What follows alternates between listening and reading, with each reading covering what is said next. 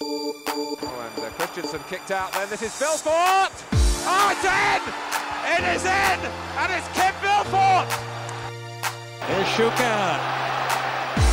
Michael is back in time, or is he? Oh, oh fabulous goal! Help. Oh, he doesn't need any help. How about that? That's fine. That's fine. You can finish it here.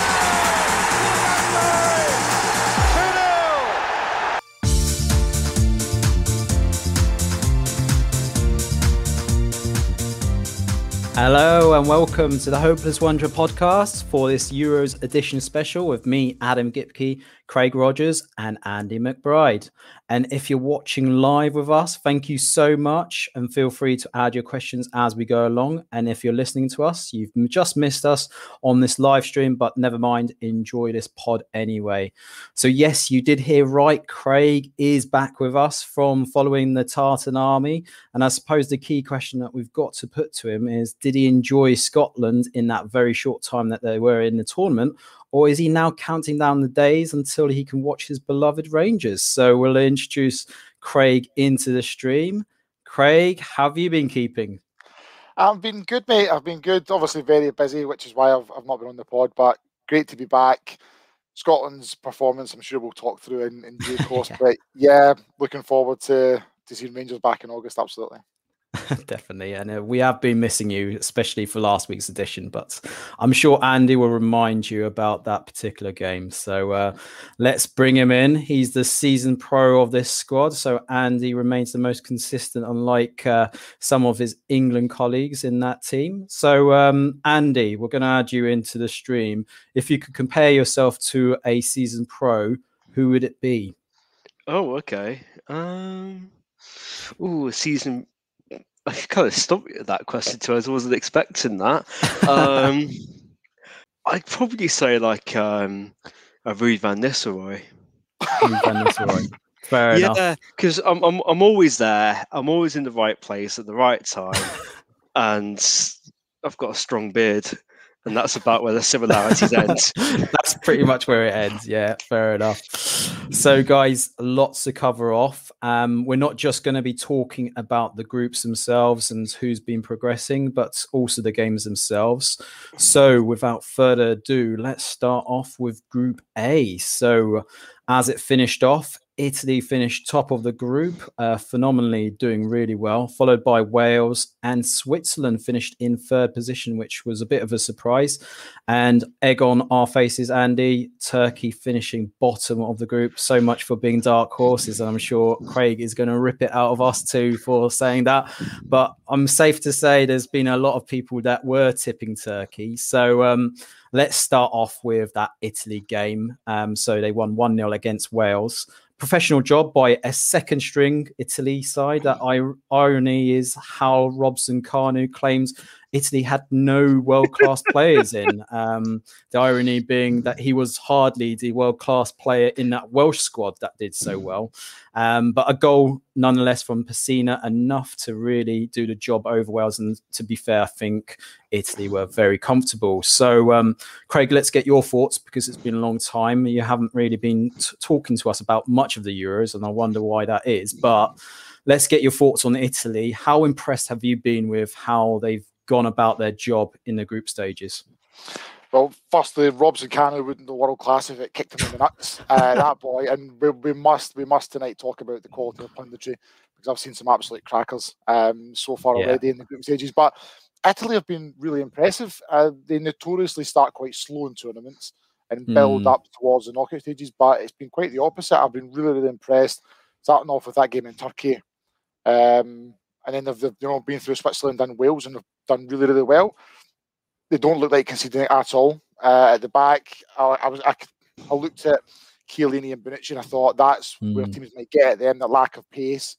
But to be honest, they've looked absolutely superb, and um, all credit to them for beating a, a, a good Wales side. And let, let's be honest, Wales are a good side, um, very mm. organised and disciplined, and beat them relatively comfortably with, like you said, a, a second string side. Mancini was able to rest some, some of his stars for the, for the next round. So all credit to Italy, and they probably, out of all the teams we've seen so far, probably look like the most informed team at the at the tournament. Mm. And what have you made up top as well? Because that was an area that I identified as an area that they might be weak as well. Because Balotelli, for example, and Ciro Immobile, Immobile, who needs at least four chances before he tucks in a chance at the moment, it seems. Um, they seem a bit weak at top, but to be fair, obviously they've had players that have contributed the goals. Locatelli, for example, being a real contribution to that Italy side. Um, do you think going into the knockout stages, that is going to be critical?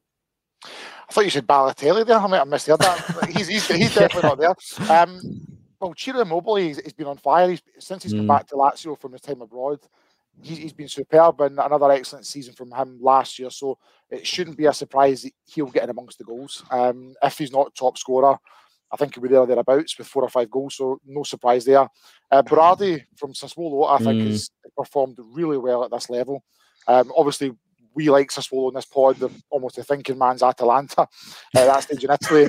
We talk about them, and that's the Locatelli, isn't we talk about how they play well and they give teams a good game, but we always thought that was the manager De Zerbi, and could they fit into an Italy squad? But they don't look out of place at all, these two Sassuolo players, so Locatelli and Berardi. So we're really, really impressed with them. And you're absolutely right. The ability to score goals against top sides um, towards the back end of this tournament will be will be, you're looking at, you know, England are not scoring free flowing at the moment. Germany, albeit scored twice last night. Um, they had to look wide on a, a poor Portugal defensive performance to, to rack up the goals. So, you know, there's not a lot of sides bar Belgium, England and Poland, who we'll come on to, who have mm. got a, a absolute world-class number nine. So having Immobile and Berardi and some of the other guys jump in with goals will certainly help them towards the end of the tournament, yeah. But I would say, I would I, I would fancy them as one of the, the favourites now, yeah. Mm. And Annie, let's just have a word for Wales. Great achievement, regardless of that result itself. Um, and they do look like they've got a winnable game in the next round as well, by the position of it. Um, but yeah, what did you make of Wales overall? I mean, um, good performance, I would say, considering the circumstances, right? Yeah, I think considering it's, it's, they've not had an easy group at all. Um, you know, if, if you looked at it before the group stage started, you'd have said that, you know, Switzerland, Turkey and Italy could potentially all mm. beat them. Um, and, you know, they looked a little bit shaky against Switzerland in the first game, but they held on quite well defensively. I thought against Turkey, you know, I thought they could become a little bit unstopped because they're in Baku in front of a really partisan mm. home crowd. But uh, I think Gareth Bale's had his best game I've seen him play, you know, with uh, obviously the sky high penalty aside.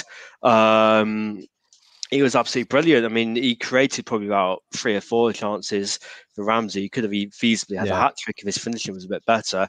And I think against um, it, I think Italy, they just played a team where they were just too good. I think, mm. you know, you can't really say Wales are playing that badly. I think Joe Allen had a bit of a shocker. I think his age and his um, slowing legs is starting to show a little bit. You know, he gave away a bit of a silly free kick, which led to the goal. Um, mm. You know, you do... You, I did think it was only going to be a matter of time. And obviously there was that red card for Ampadu as well. Yeah. Um, I guess you're not used to seeing them given in England, uh, but... At the same time, you can understand why it was given, because ultimately he didn't really get the ball and he's put his foot on some, he put his studs in someone's foot, uh, which dangerous play, I suppose. Mm. But yeah, I think they've, um, you know, against Denmark, they're going to be against a team that um, they've got a chance for. You know, Denmark are a similar kind of side where they've got, you know, a couple of um, top, you know, higher class individuals, uh, but are largely a team that's more, I guess, more of a team than it's um, more of, yeah, the sum of its parts, if anything else. So both teams a bit like that. Mm. And what did you make of Switzerland? I mean, I, I didn't see that result being pulled off where they beat Turkey three one. Um, but yeah, Shaqiri seemed to have his scoring boots for once and uh, turned up for this game. Um, what, what do you think of their chances potentially progressing through? Because they've not really done well in terms of knockout stages in the Euros either. I mean, with they, obviously, because they'll be playing France on uh, Monday night, um, I think that's where their journey ends.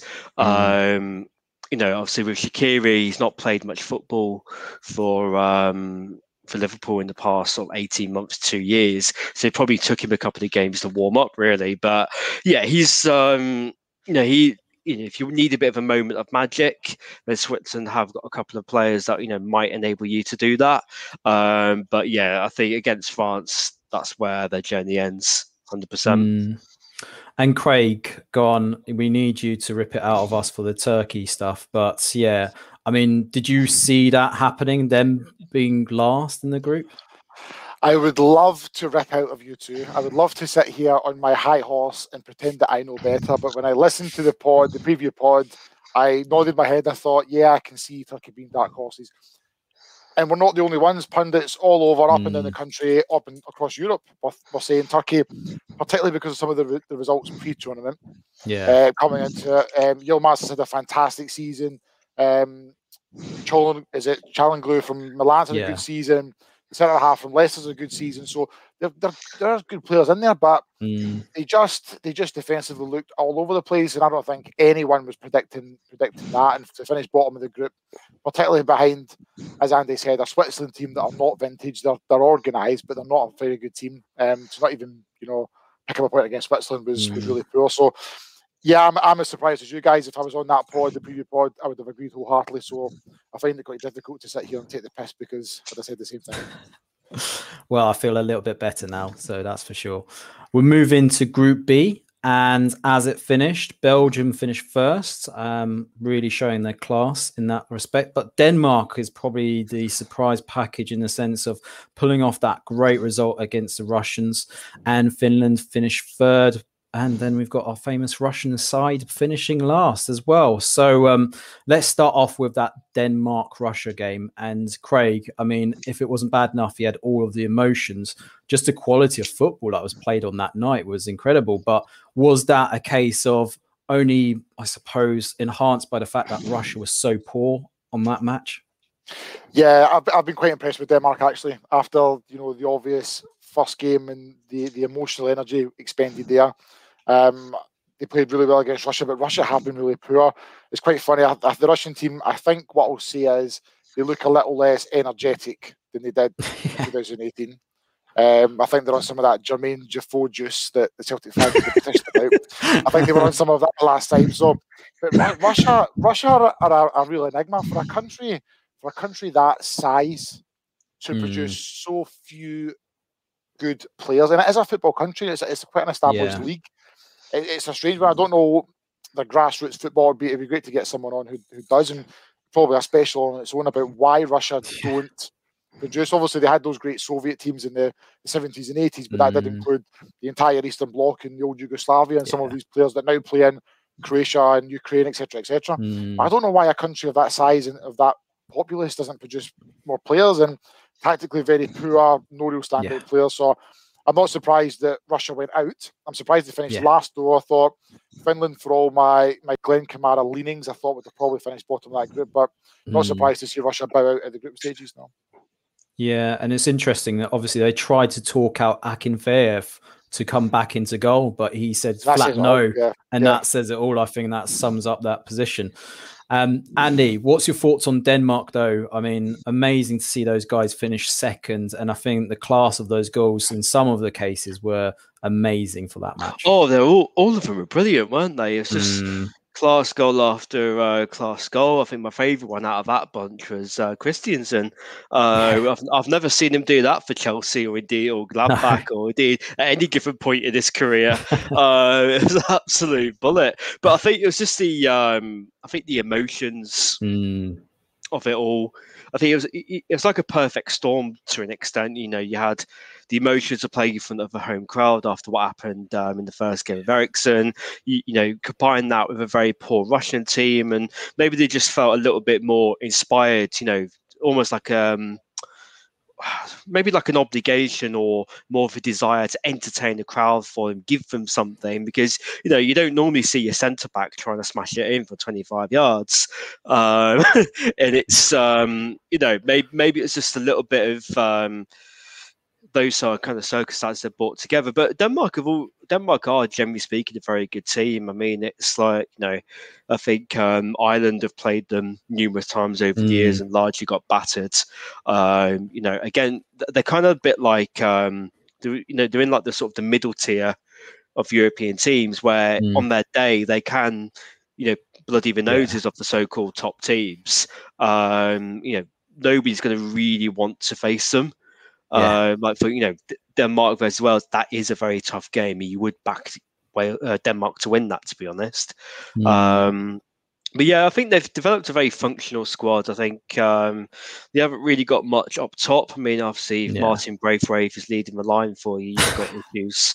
Uh, but um, you know, they have got some good young players as well. So I think they'll only get. I think they'll probably be quite consistent enough to qualify for future tournaments. But yeah, mm-hmm. I think they deserve their second place. I think had they not had the circumstances that occurred yeah. against Finland, under normal circumstances, you would back them to win that game. Um, so as much as obviously we give credit to Finland for getting the three points that we did, I mm. think um, had that been under so-called normal circumstances, I mm. think you would, have, you would have backed Denmark to win that. But obviously, you can understand why that result transpired the way it did. Yeah. And Andy, they seem to be the favourites now to be the dark horses. I don't want to even predict that now based on my no, prediction no. rate. Um, but do you think they've got a good chance of progressing through?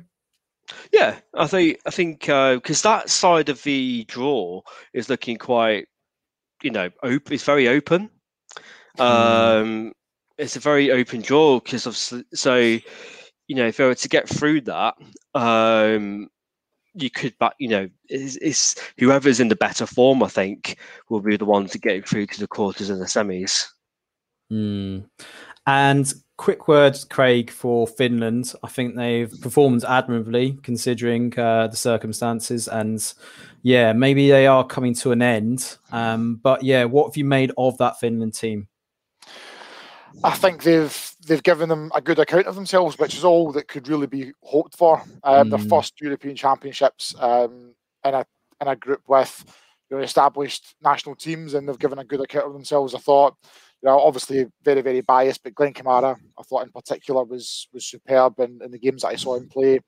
And we spoke yeah. around before the tournament about which Rangers players might might move on. And I think the performances, particularly against Belgium, um, against. Mm. genuine world-class opposition in, in Kevin De Bruyne. I thought he handled himself really well and didn't look out of place. Uh, before the tournament, he was being linked with Watford uh, as a potential mm-hmm. club.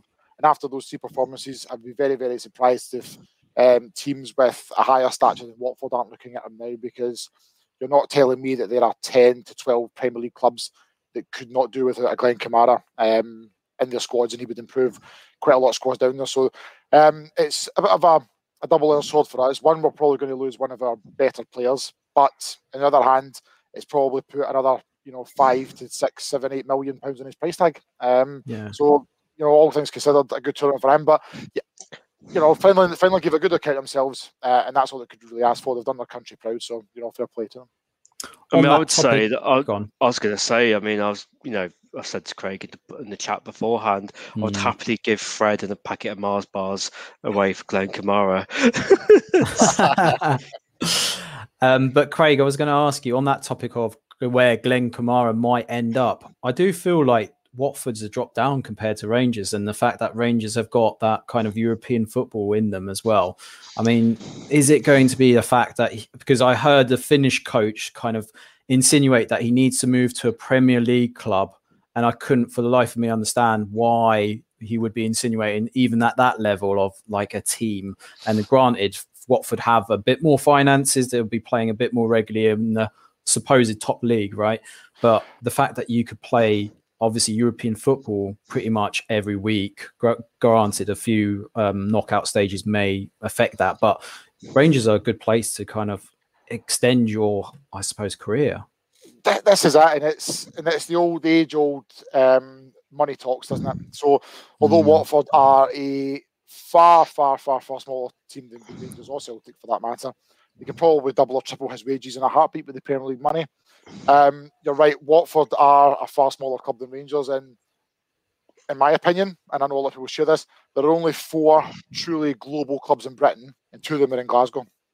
So mm. anywhere from that, unless you're going to Manchester United, Liverpool, I think is a step down in terms of the size of the club and the history of the club and trophies won and worldwide fan groups and all these different things. But Glen Kamara, if you're not from Glasgow or not from Scotland, if you're a guy coming, it's the same with Morelos, if you're a guy coming from a foreign yeah. country into Rangers and Celtic, yes, you'll have the club, but your goal will be to go and play in one of these big leagues. If you're a young boy growing up in Finland, you're, you're not telling me that Rangers is your, your goal. No. It'd be very, very rare. What they want to do is they want to go and play for Liverpool's and Chelsea's and Man City's, and that's absolutely fine. Mm. That's absolutely fine. No problem with that at all. And it's the age-old money, money talk. So if I was Glen Kamara, being a neutral, I would want to stay and play Champions League football, because that's the highest form of competition in the world, I think, Champions League. Um, but if Watford come in and say, we'll quadruple your wages, you can live in London, you know, for a young for a young foreign footballer, then that's probably a, a little bit too good to be true, and he'll, I think he'll move on. But I think he could easily fit into uh, an Everton, West Ham, Aston Villa, a higher tier mm. club, a club that's pushing Definitely. for Europa League football. Um, and like Andy said, I know he's a bit tongue in cheek, but you're not telling me for a minute that he's an upgrade. He's not an upgrade on Fred, as an example. And if and if if there's Premier League clubs now looking to pay, you know, sixty, seventy, eighty million pounds for Declan Rice, I'm not saying Glen Kamara is of the same quality. I think Declan Rice has been very good. But if you can go and get a Glen Kamara for fifteen, eighteen million quid, mm. you're not telling me that's not a good investment. And if he does go to Watford, I guarantee he will not be there for any more than two years because one of the Premier yeah. clubs absolutely stamp him up. So, you know, fair play. I mean, it goes with our blessing. He's, he's been phenomenal for us. And we signed him for fifty thousand pounds, remember, as the famous yeah. song goes. So fifty grand investment, to potentially, you know, get fifteen to twenty million pounds back is, is a great piece of business from Rangers. What have you also made of Belgium as we cap off this group? Because um, Lukaku bringing his form from Inter Milan, doing it really well. Um, there is still that question mark at the back. Um, Denea, I mean, he's a calamity at the back, but also, as me and Andy have said on previous pods, it's around the legs of that centre-back or the three that they play at the back, it seems to be. Um, Yeah, can obviously Belgium overcome their defensive woes and progress further in these tournaments? Well, I think they play Portugal in the next round, don't they? I'm just going to check mm. my phone quickly. Now that, that for me is a... I think Belgium and Portugal remind me of each other, that going forward they are frighteningly good, yeah. but they are very poor at the back, and I think that'll be a high-scoring game. Could Belgium go far? Of course they could. They're, they're yeah. world, some absolute world-class players. Uh, a team with De Bruyne and the number ten position, Lukaku up front, are going to score goals against anyone. But like you said, at the back, and I think once they get through the, if they get through the Portugal game, um, they'll need to they'll need to show some defensive solidity when they come up against some of the the bigger teams. Otherwise, they will get caught out. But um, I think what they've done in the group stages, they've done what's asked of them. You know, they've, they've looked quite comfortable in all their games. Really, no real dramas. Got through. Um, so yeah, done what they could have been asked of. But I'm looking forward to them being properly tested by Portugal in the next round. Absolutely. Yeah. And Andy, get a quick word on Belgium itself. Do you think it's going to be down to Martinez and the style of tactics he plays in these knockout stages? I think, well, Martinez has always been, he's always, when it comes to knockouts and cup competitions, that seems to be when he's at his best, when he's really got mm. to prepare for like a, a one-off game where it's do or die. He's very black and white. He seems to do quite well because uh, yeah. that's where his best results have come, you know, both managing at club level and obviously at um, international level. Um, I, I guess the only mitigation with Belgium is that they haven't really come across against any high-grade attacking talents. Um, mm. Now, you know, if you compare Portugal and Belgium, you know, at least Portugal do have Ruben Dias um, at the back, and um, Belgium don't have anybody of that quality. Um, obviously, you could argue that Vertonghen, Vertonghen and um, Alderweireld were that quality, say, three, four, five years ago, but, you know, the time's sort of started to catch up with. But, but then again, you know, a thirty-eight-year-old Pepe is still rocking up at centre-back yeah. for uh, Portugal. So it swings and roundabouts. But I think, um, I don't know, I think it's going to be who comes out first on attack. And it has mm. to be said, um, you know, Ronaldo is looking quite very, very clinical at the moment. Um, and obviously, I think with Portugal, they've got a few more options. You know, if you're going into a and a, a scenario where it might go into extra time and penalties, you know, Belgium's best eleven is their best eleven that could win a game. They haven't mm. really got a huge amount um, of, you know, proper game changers to come off the bench, whereas um, depending on what lineup, you know, you've got Rafa Silva, who's come on for quite good impact in the games that he's played for Portugal. You've got João Felix, who hasn't really had much game time Uh, during mm. the tournament, to be honest with you. Uh, we'll see Bruno Fernandes has, you know, unfortunately been a bit off it um, during the tournament so far, but, you know, at any moment he could come to life.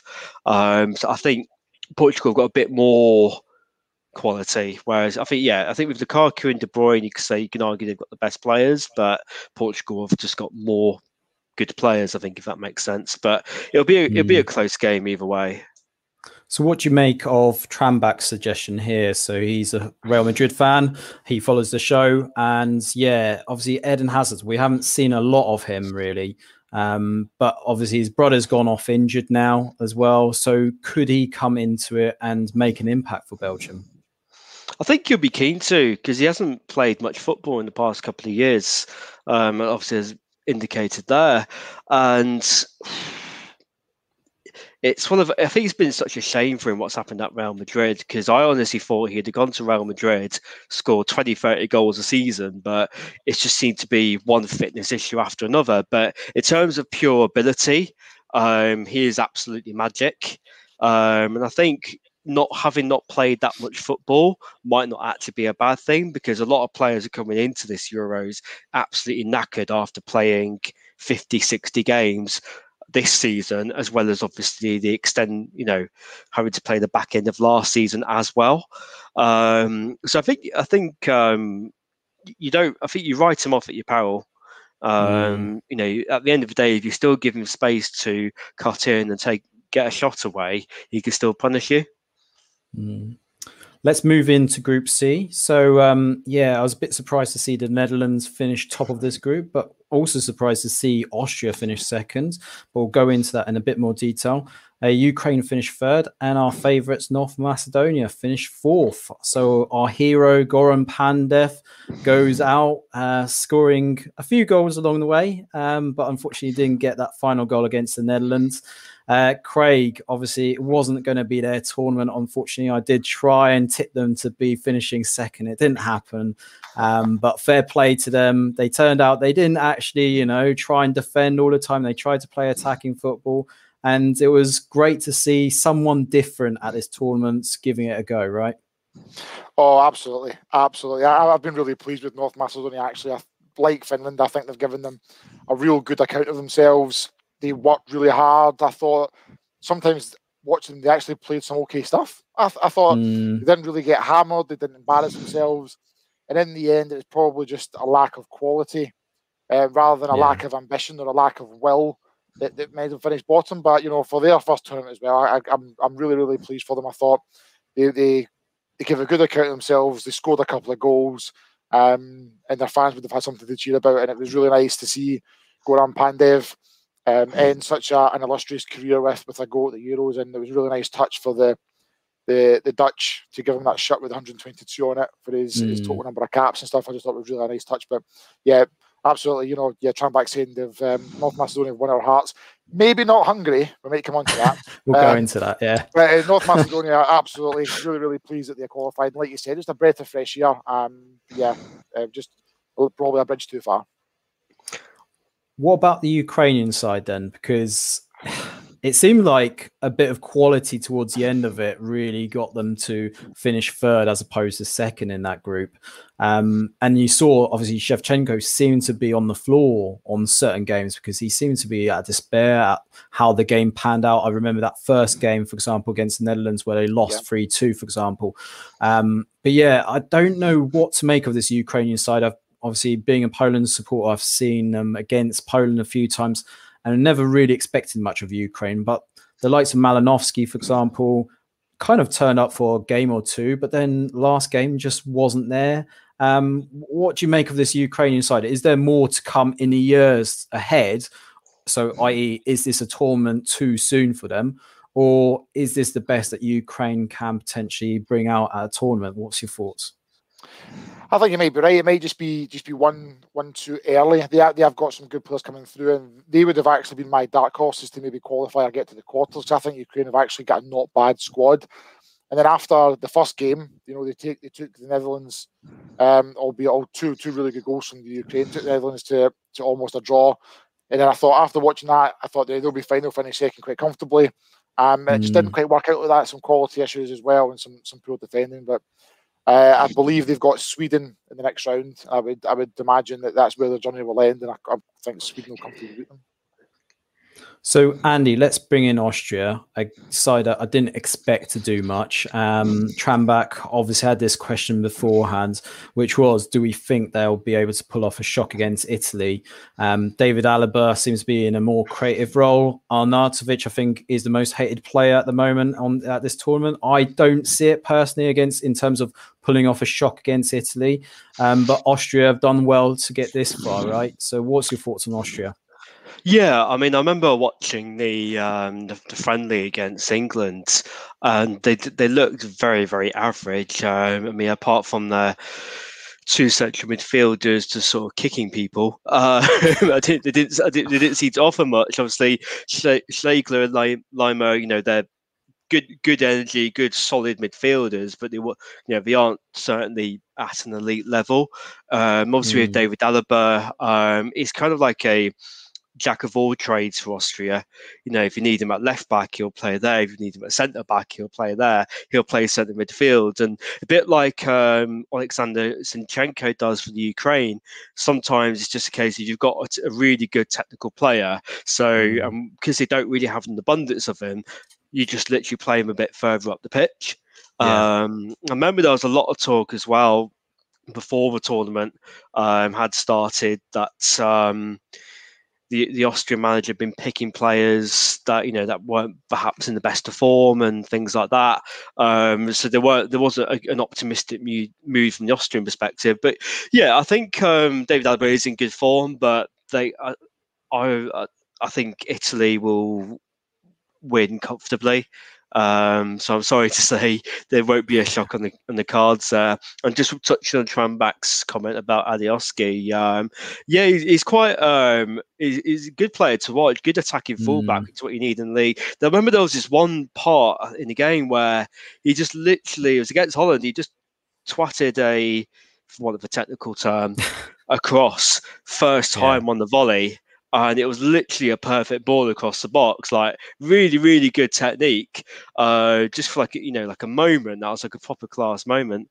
Um, but yeah, I think I don't see it. I don't see Italy failing to beat Austria in any way. And are you surprised, Andy, that we haven't heard more from Marcel Sabitzer? I mean, he came off a good season at Leipzig. Yeah, I think um, I mean, Austria are a very functional side. Um, mm. You know, I think that's sometimes the mitigating factor is that you look at these players like Sabitzer playing for his club side, but Nagelsmann had them had them playing a very open and expansive style. Mm. Um, you know, where they can interchange with likes of Forsberg, and you know, it's. But when you're playing for a relatively modest international team, you know, if your manager tells you to be a bit more conservative, recycle the ball, um, recycle the ball a bit better, then that's what you're going to do. You aren't necessarily going to see the same player that you're used to seeing on the club level week in, week out. Mm. So, Andy, what about your thoughts on your favourite manager, De Boer, Frank de Boer in particular? So the Netherlands finished top of their group.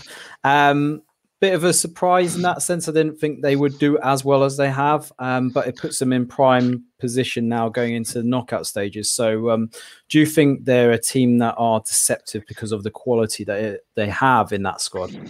Yeah, I think uh, what you find is if there's quite a few, you know, it's not, you look at it, it's not a vintage Holland squad, but you, they've still got some really bloody mm. good players.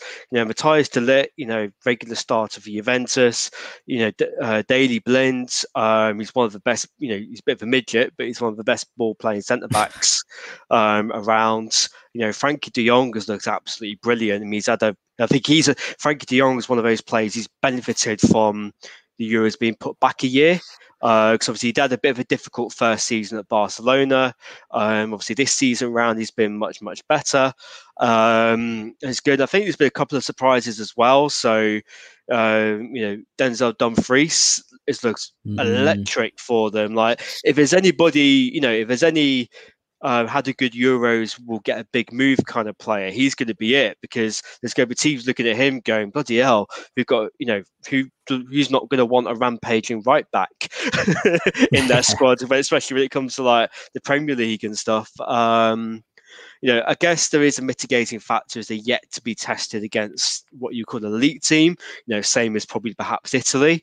Um, But I think in terms of a link-up they've got with uh, Donyell Malen, who, funnily enough, was rejected from Arsenal at like seventeen, eighteen years old. Um, and the link-up with Depay, apparently they're quite close off the pitch, and the link-up on it is really, really good. Um, I think it's good to see Depay sort of really showing himself as like a leader of that squad, because I never had him down as much of a... Um, leader type player, but I think for Holland he's um he's done well. Mm, and Craig, get your quick thoughts on the Netherlands. Um are you surprised they progressed? Not surprised they progressed. um I'm not really surprised they topped the group, really, but I, Andy's absolutely right. Context is, is very, very important, and Uh, if they did not qualify, it would have been an absolute scandal. They've, they've not played anyone of any real quality. Mm. We talk about Italy, but at least Switzerland and Austria are very tactically dis um, disciplined. Yeah. They're really stuffy. I can't really say that for any of the three teams in the, the Netherlands group. So I think done what was expected, got through, but I think they're on the most favourable side of the draw. Um, but if they come up against um, you know, an England or anyone like that, I think they'll be, I think they'll go out. Okay, well, we'll move into Group D. And so, Andy, you get to rub your hands a bit more. But, yeah, let's uh, recollect the moments of last Friday. So it ended nil nil between England and Scotland. And, uh, Craig, obviously, with your mates up north in Scotland itself. Um, what was the feelings back up north, and what were they thinking of the Scotland squad? Because it'd be interesting to hear your thoughts on how they've been kind of perceived up north as well. Oh, how long have you got? So, when it, when the Scotland squad was announced, I think we were all quite happy. Now, that's, in my opinion, this is probably the best Scotland squad in twenty-five years. Mm. I, I genuinely do believe that. Maybe twenty-five years. Uh, I don't think we've had ball pl three ball-playing central midfielders like we do now since Ferguson, really, and Scott Brown were in there.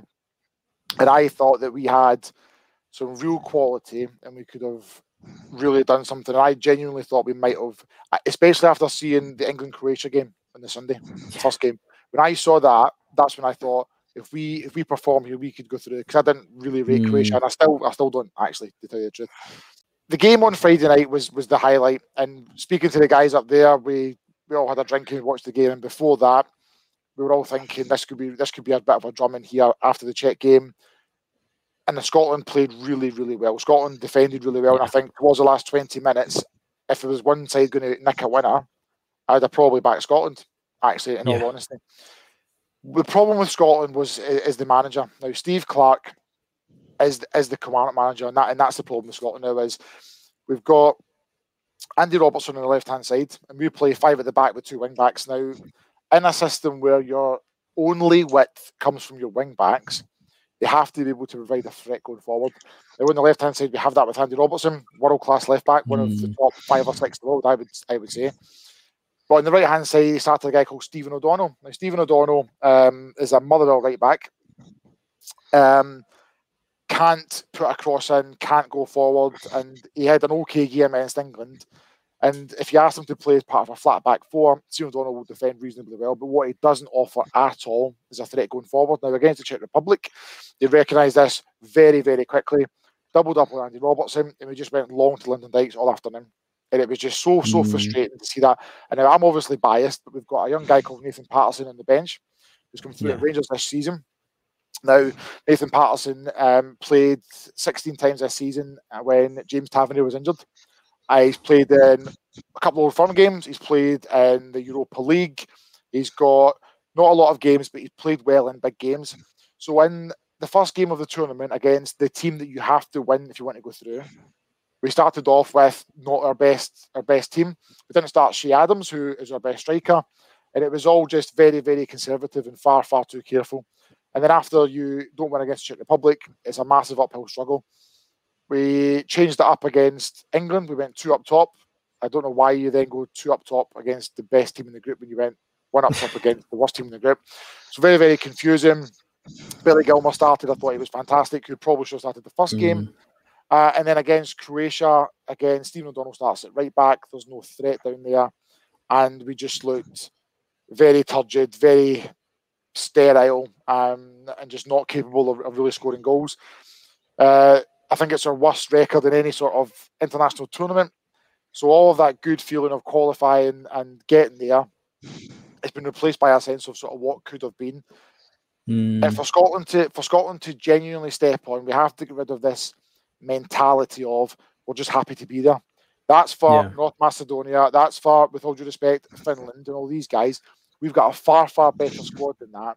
And until we honestly get a manager who can use some of the players that we've got, because Steve Clarke has never, ever, ever managed players of the quality that he's got now. He doesn't know how to attack as a team. He's a Kilmarnock manager. That's all he's ever done. Kilmarnock were a very poor side. He got them to Europa League football by just shithousing his way through a league and just drawing games. So if we, until we can get a manager who can genuinely use these players and start you playing them to their strengths, we won't go any further, and we have to get rid of this glorious failure. Oh, well, we tried and we gave England a good game. Don't care. Not fucking interested. Just get, we need to get rid of that mentality. Otherwise, we'll be the same old Scotland. And this is a far, far too good of a generation of players to just let that go slip by and, and wait another eight years until we qualify again. So I think he won't get sacked. He won't. He won't. There's mm. still, there's still a high feeling of, oh, we qualified for a tournament. So what? He'll probably get another contract, and, and we'll be talking about this in four years' time. But if Scotland could go and get a manager who knows how to get the best out of players. I mean, Scott McTominay playing at centre-half. We've got okay centre-halves. We've got guys who are okay. Scott McTominay needs mm. to be in the middle of that midfield with a Gilmore and a McGinn. That's, that's, that's got to be the midfield three. So they play Scott McTominay at centre-half and then play Callum McGregor, although he scored a good goal last um, the other night. Callum McGregor said, he's had a fucking awful season at Celtic. I hasn't kicked his own arse all year. And he's starting against um, teams in the Euros. So getting a manager who can use these players, play the best players in their best positions. Wales do that. And we could only dream mm. of doing what Wales have done this year.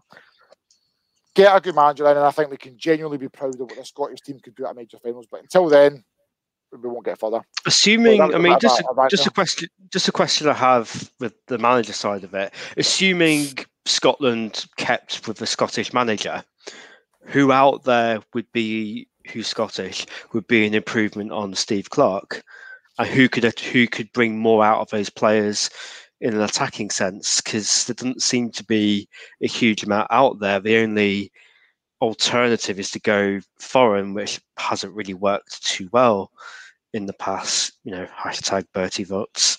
Exactly, that's it. No, there's, there's not, you're right, there's not an abundance of of quality Scottish managers out there. We've been through Gordon Strachan, we've been through Walter Smith, we've been through Alex McLeish twice. We've now got Steve Clarke because he was the only real candidate for the job, and Steve Clarke got that job after Kilmarnock finishing third in the, the S P L when they qualified for the European qualifiers. But Kilmarnock were fucking awful to watch. Super defensive, and what we've now got is the Kilmarnock manager managing the national side, and we've almost become Steve Clarke's Kilmarnock, where we are rubbish against all the deadly teams. We play England like his team used to play Rangers. We'll up our game, big brave, good draw, and then next week they'll go out and they'll get beat off of Simon, and we just get beat off of, of, the, of Croatia. But we'll, we'll probably have to go forward. We've been really stunned by the Bertie Vogts thing. That was probably the darkest of the dark mm. days um, following them there. Um, the only other option I can really think of is Alex Neil, who, who's who's got championship management experience. He's an okay manager, but again, is he really the man? It, it would be it would be a, a, an ask to go and find a manager who could get the best out of these players. But we probably, from in my opinion, have to look abroad, because there's not really any Scottish managers in the game at the moment that jump out at me, to be honest. I'm just going to put it out there. I know you're going to laugh, but Jack Ross. It's not the worst idea I've heard all week. It's not the worst idea I've heard all week. He's, he's, Tottenham he's, haven't approached him, so you've got a chance. Well, it won't be long. If, if Spurs haven't approached him, they probably will soon. But Jack, Jack Ross is not a bad shout. Um, he's been loosely, he was loosely with the Celtic job, but I would mm. have Jack Ross over Steve Clarke tomorrow. I don't think he's a bad manager. I think he got a bit of a rough deal at Sunderland because yeah. they're an absolute shit show of a club yeah, with unrealistic yeah. expectations. But I don't think he did a bad job per se there, to be honest with you. Um, yeah. it's, it's like, I, yeah, I, he's I, not. His team are good. His team are quite good. Yeah. They're, they're good and they, they play, Rangers, yeah. So, yeah. play football. And he plays youth, that, he, play, he plays young players. And that's mm. the thing. It's like, I think maybe that's an asset. Like, I don't think you necessarily, especially in international football, you don't get too many world-renowned names in the as an international game. Like, if you think about the Euros at the moment, how many really, really elite managers are managing in this tournament at the moment? Yeah. There's not many. Um, it, so I think um, you know, maybe that's a bit of a gamble you take. Somebody who's got a bit more of an eye on what's going on at the Scottish youth level, because it doesn't seem to be too much of a, a bit like England had for years. There's not mm. really too much of a link between what's going on at under twenty-one level and a clear pathway to the senior team, because ideally you want a group of players who are used to playing with each other. Um, I think the only thing I have noticed about Scotland in recent years that Steve Clarke perhaps has improved on is at least the players want to play for Scotland, which didn't seem to be the case a few years ago. Because I remember when squads used to come out, you'd see about ten to fifteen players dropping out because yeah. reasons. Um, and that seems to happen a bit less. So I think when you've got a generation of players that do want to play for their country and are playing at a good level, then there is something to work with, where perhaps five or ten years ago, there wasn't very much. Yeah. Mm.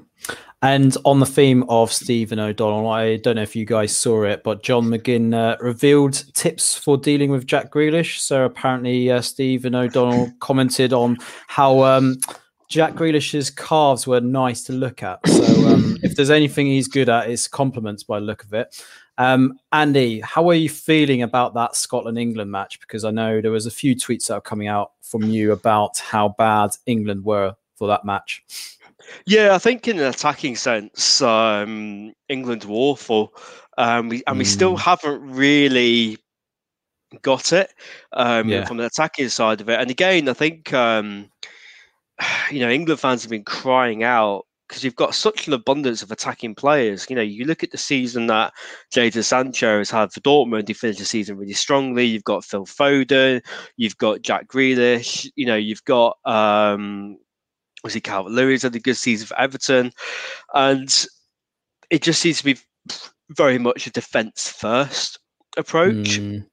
which um, trying to think about, I guess thinking about it in hindsight, you know, a, a good week later, um, maybe, you know, maybe that is an approach that will work. It's just, unfortunately, the, the margins are very, very slim if yeah. you choose to go with a defence-first approach. You know, it reminds me a little bit of watching um, Jose Mourinho football. Mm. If England continue to win games, you'll put up with the shit football, because ultimately yeah. you're winning games and you're getting through to the next match. You know, if England have one one shot on target in the next game and get through against Germany, we'll absolutely fucking take it. Um, mm. But it is a concern because you've got, you know, Harry Kane, no one, you know, a lot of people having to go at Harry Kane going, he's not scoring, he's not doing this, he's not doing that. Nobody's creating chances for him. Like, you can ha you can literally have Lionel Messi up front for you, and but if you're not giving him the ball in the right areas, you, you ain't going to do nothing. Um, and I, I, there is this suspicion that I don't think Southgate knows his best eleven, and he's had mm. long enough to work it out. You know, the first game, he, you know, he doesn't know, he's got about ten million fullbacks. He doesn't know which two to use from game yeah. to game. Um, you know, in midfield, um, he doesn't.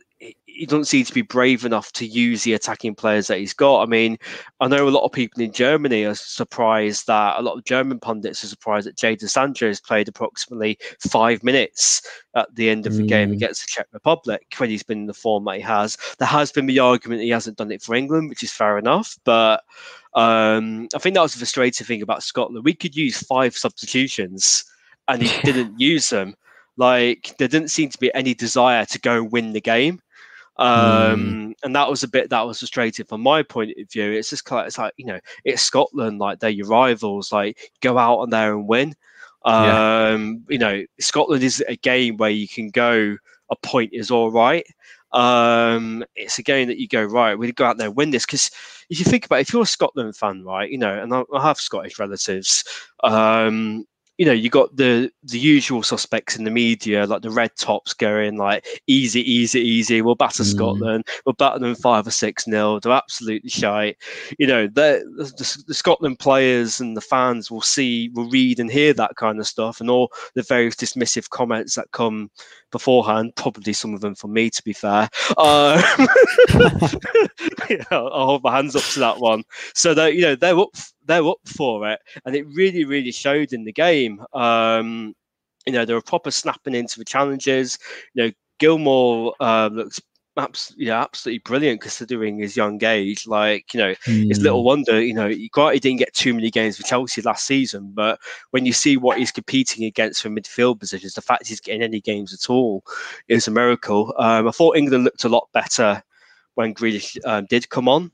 Yeah, because he has that quality in international football where, and something that England struggled with over the years is keeping hold of the ball. And he is one mm. that can do that for you. He could break it up the pitch and do that. So, yeah, I think it was disappointing nil-nil draw, uh, considering all the hype and all the endless Gaza clips over the years. Um, I think it was quite a drab nil-nil, which, um, you know, ultimately it didn't really matter too much in the grand scheme of things. Um, mm. So yeah, I guess that was that. Um, you know, just the, on the that, game... by the way, do, do the B B C realise that England didn't win ninety-six? I don't think it, I, to be honest you, I think we've all convinced ourselves in a dystopian reality we did win Euro nineteen ninety-six. That's true. That's true. And like... did football indeed actually come home? Um, So, may, yeah, maybe we just sat in like a Hunger Games film or something. I don't know. um, but yeah, you know, ultimately um, we didn't come home. You know, I thought against the thought against the Czech Republic, we looked a little bit better. Um, again, I think it was almost a sense of frustration. Is that you know he started Grealish uh, partly because um, the circumstances were taken out of his hands with um, Chilwell and uh, Foden having to isolate. Um, I'm not going to go into the ins and outs of that because even I'm confused as mm. to what should have happened and what did happen. I'm still none the wiser, to be perfectly honest with you. Uh, we just have to go for whatever reason. Those two players are out. That's that. Yeah. Uh, but I thought again, Grealish um, did really, really well. You know, in the first half, you know, got the ball in, got the assist in. I thought Saka starting at Saka yeah. um, right mid. That was a brave call um, mm. because when the lineup came out, I think we all went on the group like, "What the fuck is that?" um, and I think um, I will, you know, I guess given my obvious bias, I will give um, a bit of Harry Maguire. Um, hype as well because you know considering how much he's been slated over the past eighteen months, it's taken till he's got his first proper serious injury for both Manchester United fans and England fans to appreciate mm. how good he is. Because there was a moment where, for example, he brought the ball out of defence, hit it, really nice one to Kane, creating an opportunity, and there's nobody in the England defence that can do what Harry Maguire does. I mean, fine, you know, if you're a FIFA player, you know, oh, Harry Maguire lacks pace, and yeah, you're right, he is vulnerable against that, but we've got enough players in the scheme, in the team to compensate against that. Mm. But as a ball-playing centre-back, uh, there isn't a better defender than Harry Maguire. Like I said, he's Manchester United's best centre-back. He's England's best centre-back. He's probably, you know, the third or fourth best centre-back in the English Premier League, you know, behind perhaps Diaz and a fit Van Dijk. Um, but because he costs eighty million pounds and he's got a fat head, um, he doesn't get, he doesn't quite get the love. Um, but I think, you know, now we're seeing um, what he brings to an England team. And I'm more comfortable with having him in the England team against Germany than it would be with against Tyrone Mings. Mm. So, Andy, obviously England play Germany in the next round. Do you feel that Southgate will probably play a very logical style of play? He's going to play out for a one-nil win potentially and just make sure it's defensively sound. But do you think he's got better players this time round compared to what he had at the World Cup where he kind of progressed with that team? Yeah, I think it is a better squad than we had in the two thousand eighteen edition, uh, one hundred percent. You know, back in two thousand eighteen, we didn't have the likes of... Um, you know, Phil Foden, we didn't have the likes of, you know, Jadon Sancho, uh, we didn't have Calvin Phillips, you know, um, Declan Rice in the squad. Um, you know, there was a, you know, the two thousand eighteen was actually the end of the road for quite a few England players. Mm. Um, so, you know, we didn't have, you know, Calvin, uh, Calvert Phillips um, there as well. Oh, sorry, Calvert-Lewin, sorry. I was getting the names mixed up. Um, yeah, you know, we've got a better squad. Um, and I think one thing that we do look better is that we look, you know, tournament Jordan Pickford is a lot better than the one that turns out for Everton. And as long, you know, for whatever reason, at international level, he's like, um, you know, he's like sort of like, it's like Miroslav Klose or Podolski for Germany mm, over the years. There's yeah. some players that always seem to perform better at international level than they do for their club. And Jordan mm. Pickford is one of those kind of players. Um, I think Germany are beatable. I'm not saying we will beat them, but yeah. I don't see why we can't compete on an even level. Uh, we've yeah. certainly got the players capable to do it. Obviously, I've seen the comment there. Uh, am I serious about England beating Germany? Um, Yes, I am. I think it is it is absolutely doable because this German team is not a vintage team. Um, you know, defensively at centre back, I think I don't, you know, they're a little bit shaky. I mean, they two they conceded two mm. goals to Hungary. Um, you know, and not the greatest team in the world. So, you know, they had to bring Matt Hummels out of retirement, uh, international retirement, to come back. Um, you know, Nicholas Sula is a fantastic shin volley. Yeah, exactly. You know, Nicholas Sula is basically a German Phil Jones. Um, so it's, you know, they they have got weaknesses. Um, mm. You know, I think up top they haven't really got anybody in the in the best of form. Like if you look at on paper, I think England's players are just as good as Germany's. If you look man for man, I think they're better. I think they're better. Yeah, yeah. I think you know if you look man for man, I think the only mitigating factor is perhaps uh, Joachim Low is a slightly better manager than Gareth Southgate. I think maybe that'll be the deciding factor. But in terms of man for man, um, mm. England are just as good, if not better. So I think it is very it's realistic. Uh, I, just wonder, not, I wonder about sort of international tournament experience, and I wonder whether you know we, we slag off Mats Hummels, but Mats Hummels, Neuer, um, Müller, Thomas Thomas Müller, they've just been there before. Joshua mm. Kimmich, um, Schuller for all his fault, yeah. Pat, um, you know, Champions League winners. I just wonder if if it was just man for man, Football Manager, I think England win yeah. this game. I think England win this game because I think you're right, Andy. I think man for man, other than the goalkeeper in one or two other positions, I think England have genuinely got a better side, and I don't. I haven't been overly impressed with Germany's defence up until now.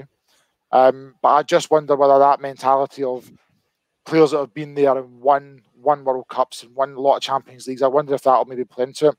I, I don't think so. I think this this is an interesting game because the, the two big games in the, the last sixteen are obviously France and sorry, Portugal and Belgium, which I think will be free-flowing, lots and lots of goals. I think this will be the opposite. I think this will be really, really cagey. And I reckon this game's going to go to penalties. And obviously, it's just after that, it's just whoever wins. Mm, but luxury, I reckon this is going, I think this is going to be nil-nil all the way to the end. And then we'll have a, a nervous penalty shootout on Tuesday afternoon. But um, I disagree with Sean. Like, I, I don't think England will get mauled at all. I think this will be really, really close. And um, mm. yeah, I think, I think, I think man for man, I think England will probably get a better squad. So, Craig, let's get your thoughts on the Czech Republic. I think, or I feel personally, they fizzled out as the games have gone on because certainly from that Scotland game, they drew against Croatia and then against England, they didn't seem that really penetrative in terms of their attacks. I mean, they had one or two chances. Souček should have done better from one of them for sure. Um, but yeah, I mean, this Czech side is probably a generation just waiting to maybe progress a little bit more in the further like future tournament, should I say. Um, what, what's your thoughts on this Czech side? Do you think they will actually stand a chance of progressing to the last sixteen? No, I wouldn't have thought so. I thought I, I think they've been quite average, to be honest, mate. Even mm. even the first Scotland game where they won two nil, Scotland created an awful lot of chances. And if we'd have had a more clinical striker, if Shea Adams had played from the start, Lyndon Dykes missed three or four good opportunities. And I, I was not too impressed. They scored two goals. They scored a wonderful header. I mean, the, the first, if everyone yeah, talks about the second goal from the halfway line, but that Patrick mm. Schick header is an absolute bullet. That's a phenomenal header. Um, and then obviously, you know, Dave Marshall thought he was Lothar Matthäus playing super. The second goal, and he gets lobbed. He gets lobbed from about forty-five yards, which is, some of the memes are, are, are really, really funny. So even even though we got beat off of the Czech Republic, which also makes it so frustrating, we got beat two nil off the Czech Republic, and I didn't think they were a good team at all. Mm. Um, I watched them play play England, and I think they were very good either. Um, yeah. So I, I think they've qualified purely due to Scotland's shortfalls, if I'm honest, really. Um, and I can't see them going any further now. But yeah, not, not overly impressed with the Czech Republic, if I'm honest. And just a quick word on Croatia as well. So obviously, amazing goal by Modric, um, bringing back the years yeah. again with that phenomenal touch. Um, but yeah, something that we've shared on the pod is the fact that we feel this is probably the last of that generation that we're seeing from Croatia, and they're waiting for that rebuild now. Um, yeah, is this literally the last chance that Croatia may have at maybe winning something this tournament? Yeah, it's definitely the end of the cycle, isn't it? So you've obviously got you've got Kovacic, who will probably play maybe one more. This is obviously Modric's last. I imagine Perisic mm. is in his last one as well. Um, and it's probably the end of that cycle. They had their first great cycle was in ninety-six ninety-eight. That team went through a lull. They've had this generation come through. Obviously got to the final in the World Cup, which was a, a massive overachievement. And I think this is probably the end of the cycle. But I don't think they'll go... They'll go all the way this year, if I'm honest. Um, again, not been massively impressed with them. They, they beat us on on Tuesday night just through Luka Modric being the only genuine world class player on the park, and it showed. Albeit the goal is we'll catch the headlines, but he dictated the pace. He was back to watching the Modric of old. He really, really bossed that game, and I'd love to be at Hampden on Tuesday night just watching that in front of in front of my eyes. I've never seen him play live, but he was he was superb. But I just I don't think that's enough um, to take them much much further in the tournament, but. Certainly the end of, of the end of that cycle. Yeah, definitely. So we'll move into my favourite group, which is Group E. And um, yeah, I have to say, going into yesterday's results, um, yeah, we managed to get a fantastic draw against Spain. Um, so this is obviously Poland. But just for those that are listening to us, so Group E finished in this order. So Sweden first, Spain second, Slovakia third, and Poland fourth. Um, Sweden, I think, have surprised a lot of people, Craig. And um, obviously, Alexander Isak has been one of those players that we've been waiting to see what he could do at this tournament. Um, I'm still one of those that would say he's definitely got quality, um, but is he hindered by the way Sweden are playing at the moment? Yeah, they're very, very functional. And although Isaac's done an, an awful lot of good work off the ball and, and contributing, he hasn't scored yet, which is not a massive surprise. Um, I'm, I've been, I've been quite impressed with Sweden actually. I, th I thought, mm. I thought Spain would probably top the group with maybe Poland in second, and Spain might have gone yeah. through it as third. But you know, Sweden have been, have been really, really solid.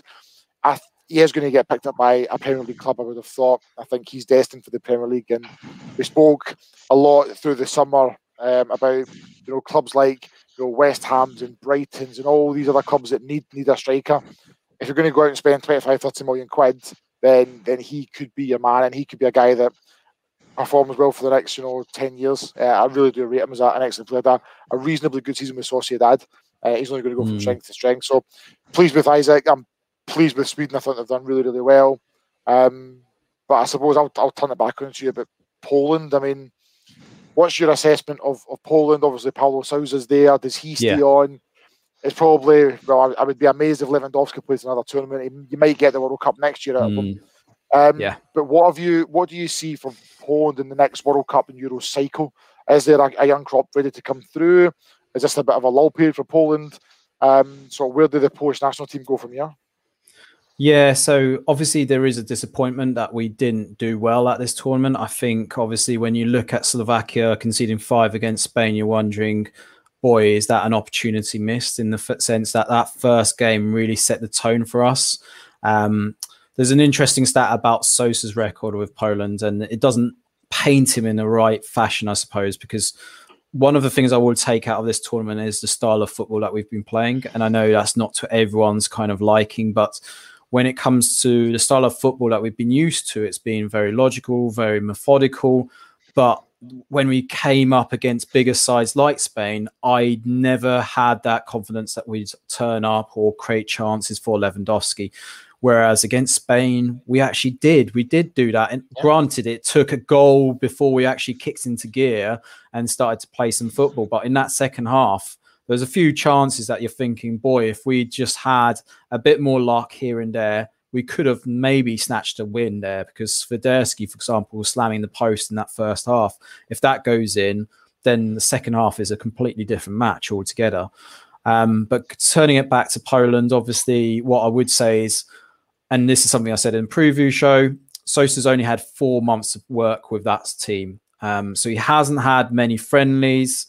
his record as it stands is played a only one one game, um, scored fourteen goals, conceded fourteen goals. So you can see where the problems lie.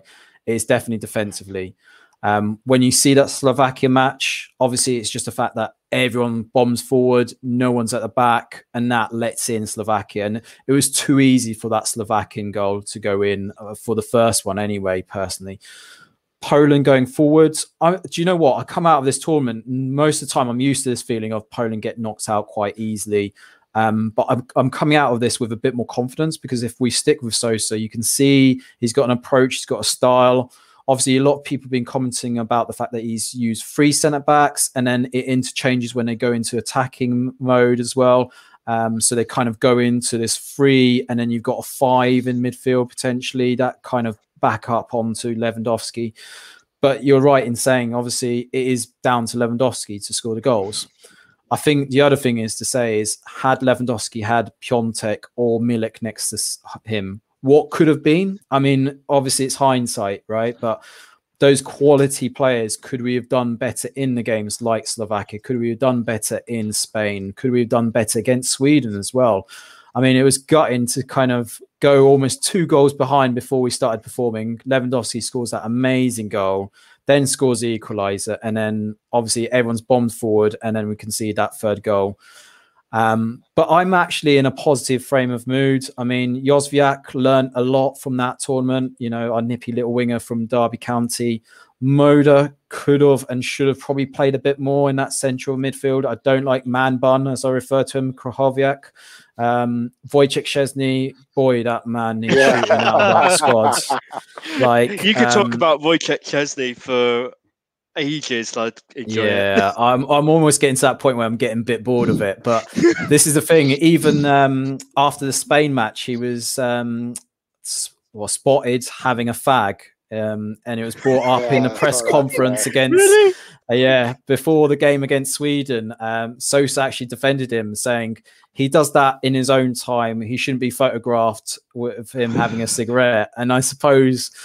And he kind of said, look, back in my day, loads of players did it. But that's not obviously the modern way these days. And I'm just gutted that he didn't go with Fabianski in the first match. I don't understand why Fabianski doesn't start.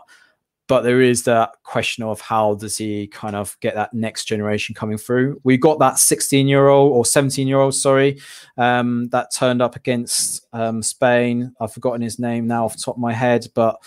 yeah, uh, there's lots of hope going forward. I think this is thing, but this is the other thing is I looks at a lot of comments from Polish fans. There seems to be a right mix where after that Spain match, they absolutely praised Sosa. At the Sweden match, they absolutely slated him for the approach, the style, the fact that we went two goals behind before we started playing football. And yeah, that is probably down to the fact that we are just too attacking minded, but he needs to find a blend. Obviously, he will get that when he gets time. He, obviously, yeah. he's been brought into a team that's been during a COVID situation, not being able to mingle in with players, get an understanding with them. He's only just started with this tournament, and maybe it's a tournament too soon for Sosa. But going forward, like if we do progress to the World Cup, then obviously I think Poland could be a better side. Um, Like I say, players like Szczesny, as long as they're gone out of that team by that tournament, then I'll be a bit more happier and a bit more like optimistic. Um, but yeah, Lewandowski will be on his last tournament. I have to share that. I think that's where it's going to go. Um, but yeah, Andy, let me bring you into Spain then. So they did manage to progress through. Uh, Morata still missed a penalty. I did share that meme about uh, Morata and uh, vaccines. Um, yeah. Obviously, um, this Spanish squad, it's not really winning many fans over. And um, yeah, I mean, if you put them against England, I don't know. I'd probably say England edged them right now because there's not that, that much quality in that Spanish team. There isn't, no. Um, I think Spain are fortunate that they've got the group that they did um, mm. because, you know, even with the mitigating Alvaro Morata factors, of him being absolutely shite. Um, they, yeah, they, ha you know, I said before, they haven't got a vintage squad. Like, you know, in defence, they haven't, in, you know, apart from the Port, they haven't really got, you know, obviously Pau Torres, he's had a good season for Villarreal, but mm. they're certainly not Piqué and uh, Ramos standards of fullback. You know, you got Jordi Alba holding it all together at his age, where he perhaps really shouldn't have been. You would have thought Spain should have found a replacement uh, by now. And yeah, it's um, like technically speaking, it, Um, obviously Spain are really good at keeping possession. Like, they're still playing the football of about ten years, like Barcelona two thousand ten, where they're just hogging the ball, but they aren't particularly incisive. Um, I think they're, you know, I think statistically they've boosted themselves by beating obviously Vecchia, you know, the five nil that we did. Um, but it, that doesn't really mask a few of the problems that they've got. You know, they haven't got a, you know, it's not a vintage squad, and uh, you know, again, it's probably not outrageous to suggest if um, England came up against them, uh, you'd back them to get like a half decent result, which, let's be honest, at any given point over the past twenty years, you wouldn't have said that. Um, and I think the Spain-Croatia game will actually be quite close, to be honest with you. Um, yeah. So yeah, I think, um, but they've got huge problems up top. I mean, I said beforehand, they don't have a proper clinical number nine.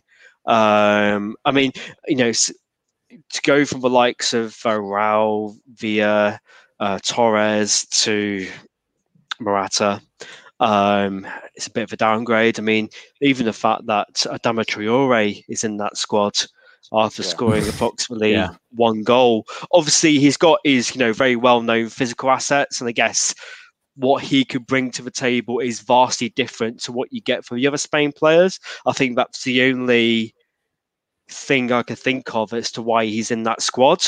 Um, but he is, you know, basically just a Dan James with bigger muscles. Um, like, he's not that good. But just, I one say, before we, on. sorry, just one thing before we leave Spain. Um, mm. I was watching Spain versus Poland on Saturday night and talking mm. about punditry and the quality of the punditry. we were ble- we were blessed with Danny Murphy on Colcoms, and and Danny yeah. Murphy came up with two things that, that made me laugh. The first one was, he said, "What Spain are lacking is a player like Mason Mount." He says, "Well, the problem with Spain is that they've got about twelve guys like Mason Mount, but no one to score." Which is the first thing. The second thing that made me laugh even more is he was watching the game and he said, "Pau Torres isn't the fastest." And I thought, yeah. oh, I, thought he, I thought he was quite quick. So, a little bit of looking about. Guess who was the fastest clocked centre-half in the league last year? Pau Torres. Pau Torres. He is the fastest centre-half in all of Spain. thirty-five kilometres an hour, he was clocked at last year. Yeah. Almost Mbappe speed. And Danny Murphy's saying, "Oh, he's not that quick." The quality of punditry between I T V and the B B C has been fucking awful. I can't... It's like, it comes up, Colcoms, big game, can't wait. And I'm joined by Jermaine Janus, and you think, fuck me, I'm going to have to listen to him talk shite. And the comment, and the, the main guy goes, "So Jermaine, what does Spain need to do in the second half?" And he goes, "They need to try harder." I'm like, right, they need to do more on the ball. Right, um, oh, they need to be more aggressive. Like, well, I but how the fuck, how are they supposed to win this game? Talk, going to break this down, game down for me. Tell me what they need to do. Do they need, what do they need to do formationally? Just try harder and, and be more aggressive. I'm just fucking sick of it. The guys who get paid an awful lot of money to professionally watch and commentate on football just act like they don't watch or care about the game at all. It drives me nuts. You know what I found funny, right, is uh, before the tournament, they, you know, when the pundits line up for out, you know, the usual... Mm. types of people are going like against Alex Scott. Yeah, she was the one making one of the most insightful points. Um, yeah. Did you hear Emma you know, Hayes? The, the other one, Emma, Emma, uh, Emma Hayes, Hayes yeah, brilliant as well. Yeah, she was really good. I mean, she, Emma, she Emma Hayes has got a fantastic. Emma Hayes got a fantastic rep in the game, and clearly, clearly knows her shit. Yeah. Um, you know, and you, you, you think, and you know full well the likes of Danny Murphy, you know, been probably paid about four or five times more to contribute fuck all. Um, It's, Although it's been that, I was driving up on the Thursday night to drive to Scotland, and I had to listen to the game on TalkSport. And the co-commentator was Stuart Pearce.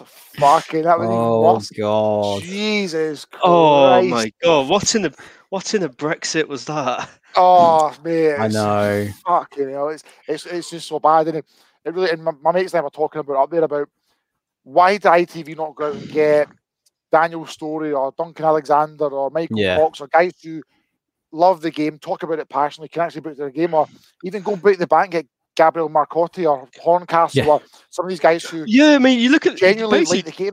Yeah, basically just go to The Athletic and go, right, can we just nick half your journalists? Because yeah, again, another, another one who's tapped.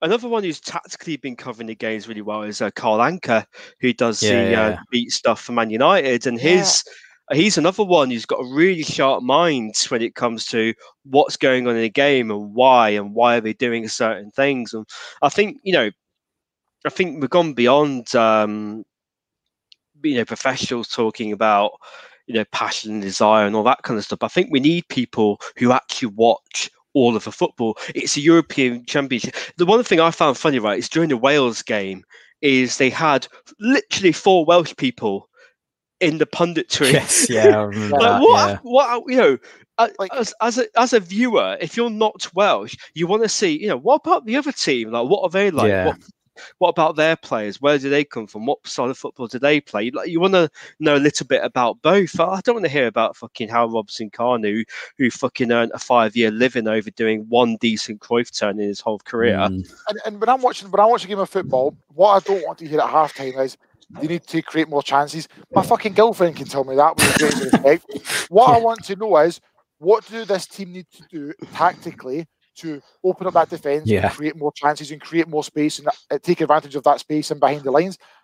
I don't want to hear fucking Lee Dixon go, they're more aggressive. There's this, um, I, this is a real bit of a rant, it's a real thing. I mean, there's this boys club of Ian Wright, Lee Dixon, fucking even Roy Keane. I've never heard yeah. him die. There was a game that doesn't say it's mentality. That's, that's all you ever say. That's his favorite word. Like, I, but what else is it, Roy? Come on, fucking tell it. It's a bugbear of mine, and I don't, I don't know if we'll ever get away from it anytime soon. But there has to be a better quality of punditry. Of, I mean, there is. It just, it just yeah, not just not utilised. Yeah, Emma Hayes, who's like, in the women's game, is genuinely a world class manager who's won just about everything there is to win. Who can talk about a game tactically, how to break it down, and yeah. you know, whether it's her or it's a, a Michael Cox or anyone else like that who can talk about they need to move this line up ten yards, they need to start doing this and this and pulling these guys mm. in position. That's what I want to hear at half time, not a they need to be more aggressive. It's just lazy, lazy, lazy punditry. Um, yeah. And although Mika Richards and Roy Keane, it's all a bit of a laugh, but it's just about five minutes of do a bit more, and then what about that Gaza goal in ninety-six? That was good, wasn't it? I'm just like, it's just, just boring, it's just fucking boring. Anyway, ran over, sorry. Yeah. No, that's fine. It really brings us over to Group F. And I was going to say to you guys uh, around Jermaine Genus's commentary, you heard for the oh, first instance, yeah, first instance where uh, Jermaine Genus obviously is commenting on the Hugo Lloris punch. And he says, if that punch happens or that foul happens anywhere on the pitch, it's a straight red. And I'm just thinking, boy, yeah, does that guy, a he's a goalkeeper. Fuck's sake, Jesus Danny Murphy, Christ. Sorry to go back to Danny Murphy. There was, a, there was a penalty, and I can't remember when it was. And he literally says, that's not a penalty for me. He went, and he went, I know that's the rules, but for me it's not a penalty. He went, well, it's, it's, it's a fucking, fucking penalty. That's like, I know that's the rules, but it's not a penalty. Well, that's the fucking rules of the game. But yeah, oh yeah, if, if it's anywhere else in the pitch, yeah, if a centre-half flies up and punches the guy in the face, I would expect a red card. But, yeah. do you know what I mean? Keepers are allowed to use their hands. So it's normal for a keeper to have his hands in that position. So, yeah. It's just incredible, just incredible. Anyway, group of death. Yes, let's group of death. Yeah, Group F. And as it finished, and it's not reading right on here, but yeah, France finished top with Germany in second, followed by uh, Portugal in third and Hungary in fourth. Um, so yeah, great set of games. Um, let's start off with the Hungary versus Germany match. Andy, thoughts on that particular game? Um, and obviously, we did have a question, which was from Sal zero one underscore S, asking us about what we made of UEFA's failure to promote equality for that match. Um, we're talking, obviously, about the fact that they uh, wanted to have the rainbow lights happening outside the Allianz Arena and were turned down. Um, but there's been a lot of kind of stories that led up to this prior to this, hasn't there, Andy? Yeah, I mean, I guess I'll go into the Philippe Auclair segment of uh, lambasting uh, UEFA or slash FIFA.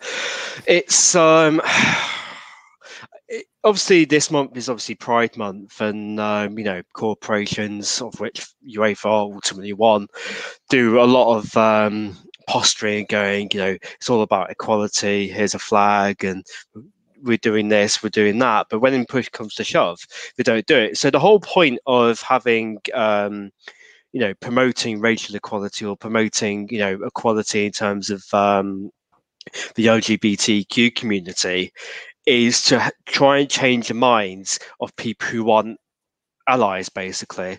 Um, and obviously Hungary have just passed a law, uh, among other laws they've passed over the years, where they're on a, they have effectively banned gay people from appearing in um, educational or television content for children, just mm. purely on the basis of their sexuality.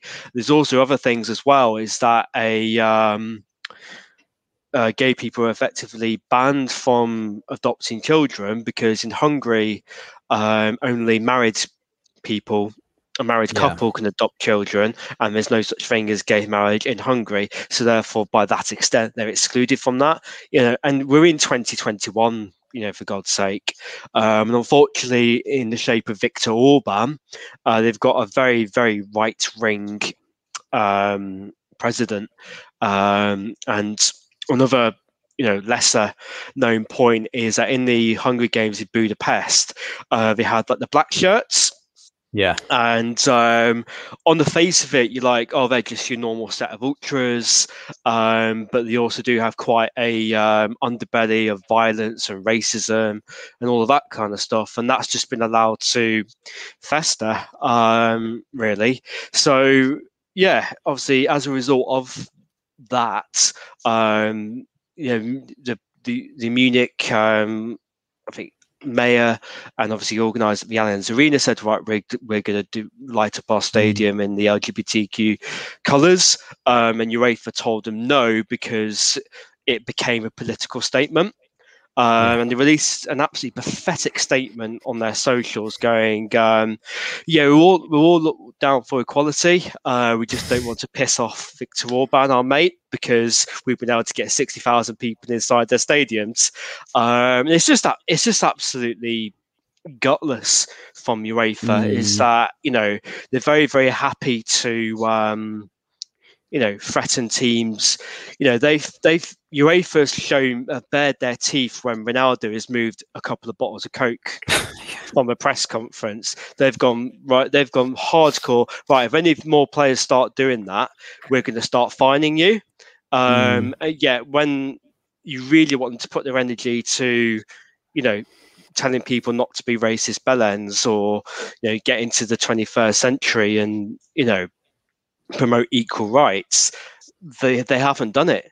They've basically turned around and said, you know, money money and um not pissing off the right people, not pissing off the wrong people is more important to them, um because ultimately, you know, if Viktor Orban feels that strongly about um L G B T Q rights, then Hungary might as well just withdraw from any future tournaments. Yeah. Uh, if that's how strong they feel about it, like, you know, I don't think anyone's going to miss them, to be honest. Um, I feel sorry for the Hungarian team to an extent, because obviously mm. they're just players playing for their country trying to win a football match. Um, and I guess they're made a bit more unlikable on the basis of what's going on off the pitch, uh, which is out of their control. Mm. I mean, on the pitch, I think they've been a credit to their country. Um, yeah.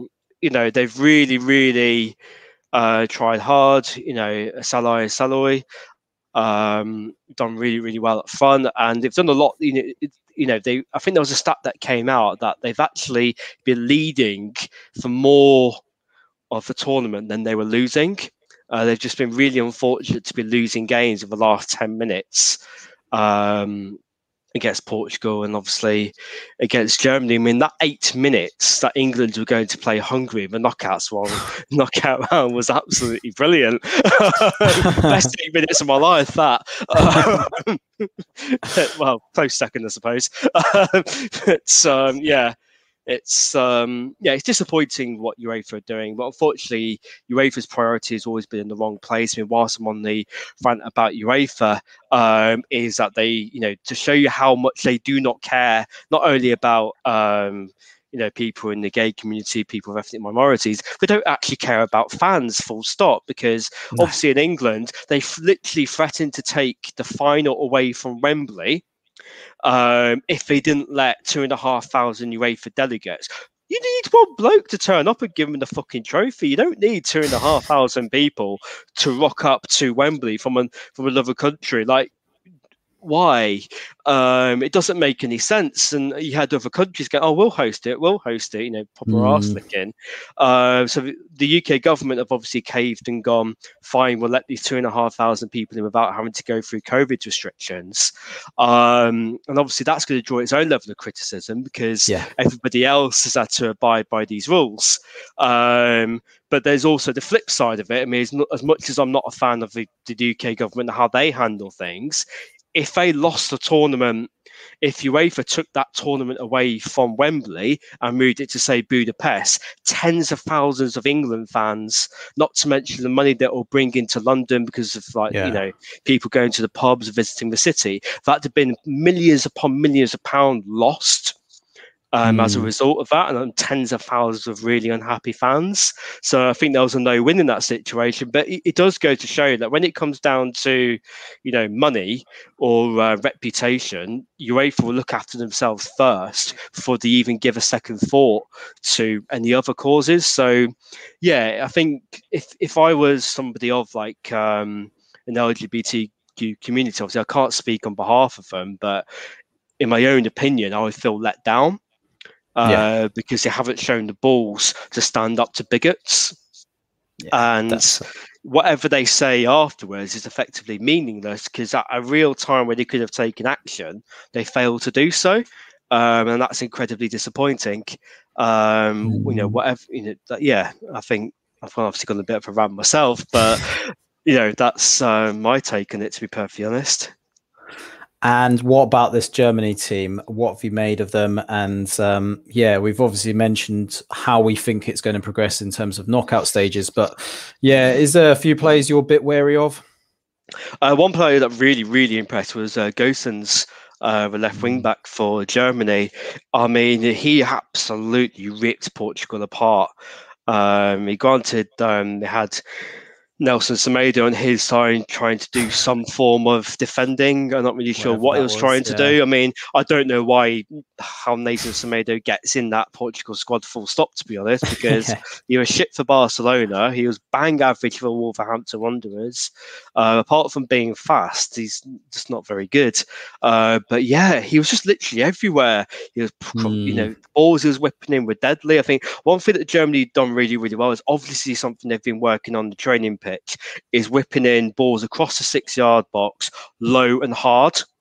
Mm. Uh, there isn't so much finesse in it. It's just a case of they've done it about three or you know three, four, five times in the tournament, and so they've just hit it as hard as they possibly can across the six yard box and force somebody to commit. Um, and if you do that, um, that's where the own goals are coming from. You know, that's where the tap-ins are coming from. Um, and I think that's where teams like England could fall short because, um, you know, they're using the speed they've got um, up front to get, you know, if you steal half a yard and the ball gets flashed across the six yard box, that's typically going to end up in the net.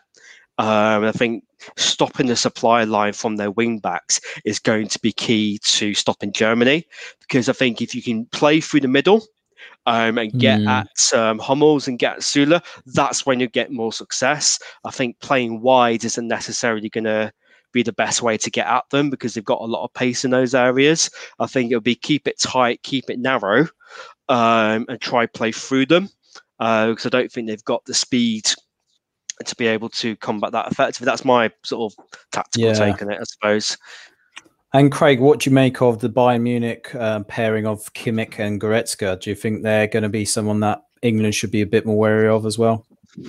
Yeah, definitely should be. They're, they're already better than anything England have faced so far this tournament. Um, Kimmich, although he's been, he's been relatively quiet, we're all big fans of Joshua Kimmich and what he's done for Bayern Munich. Mm. Uh, and Leon Goretzka, they didn't start the, the first couple of games from memory, but just what, what a powerful presence he can yeah. be. Physical, good pass of the ball.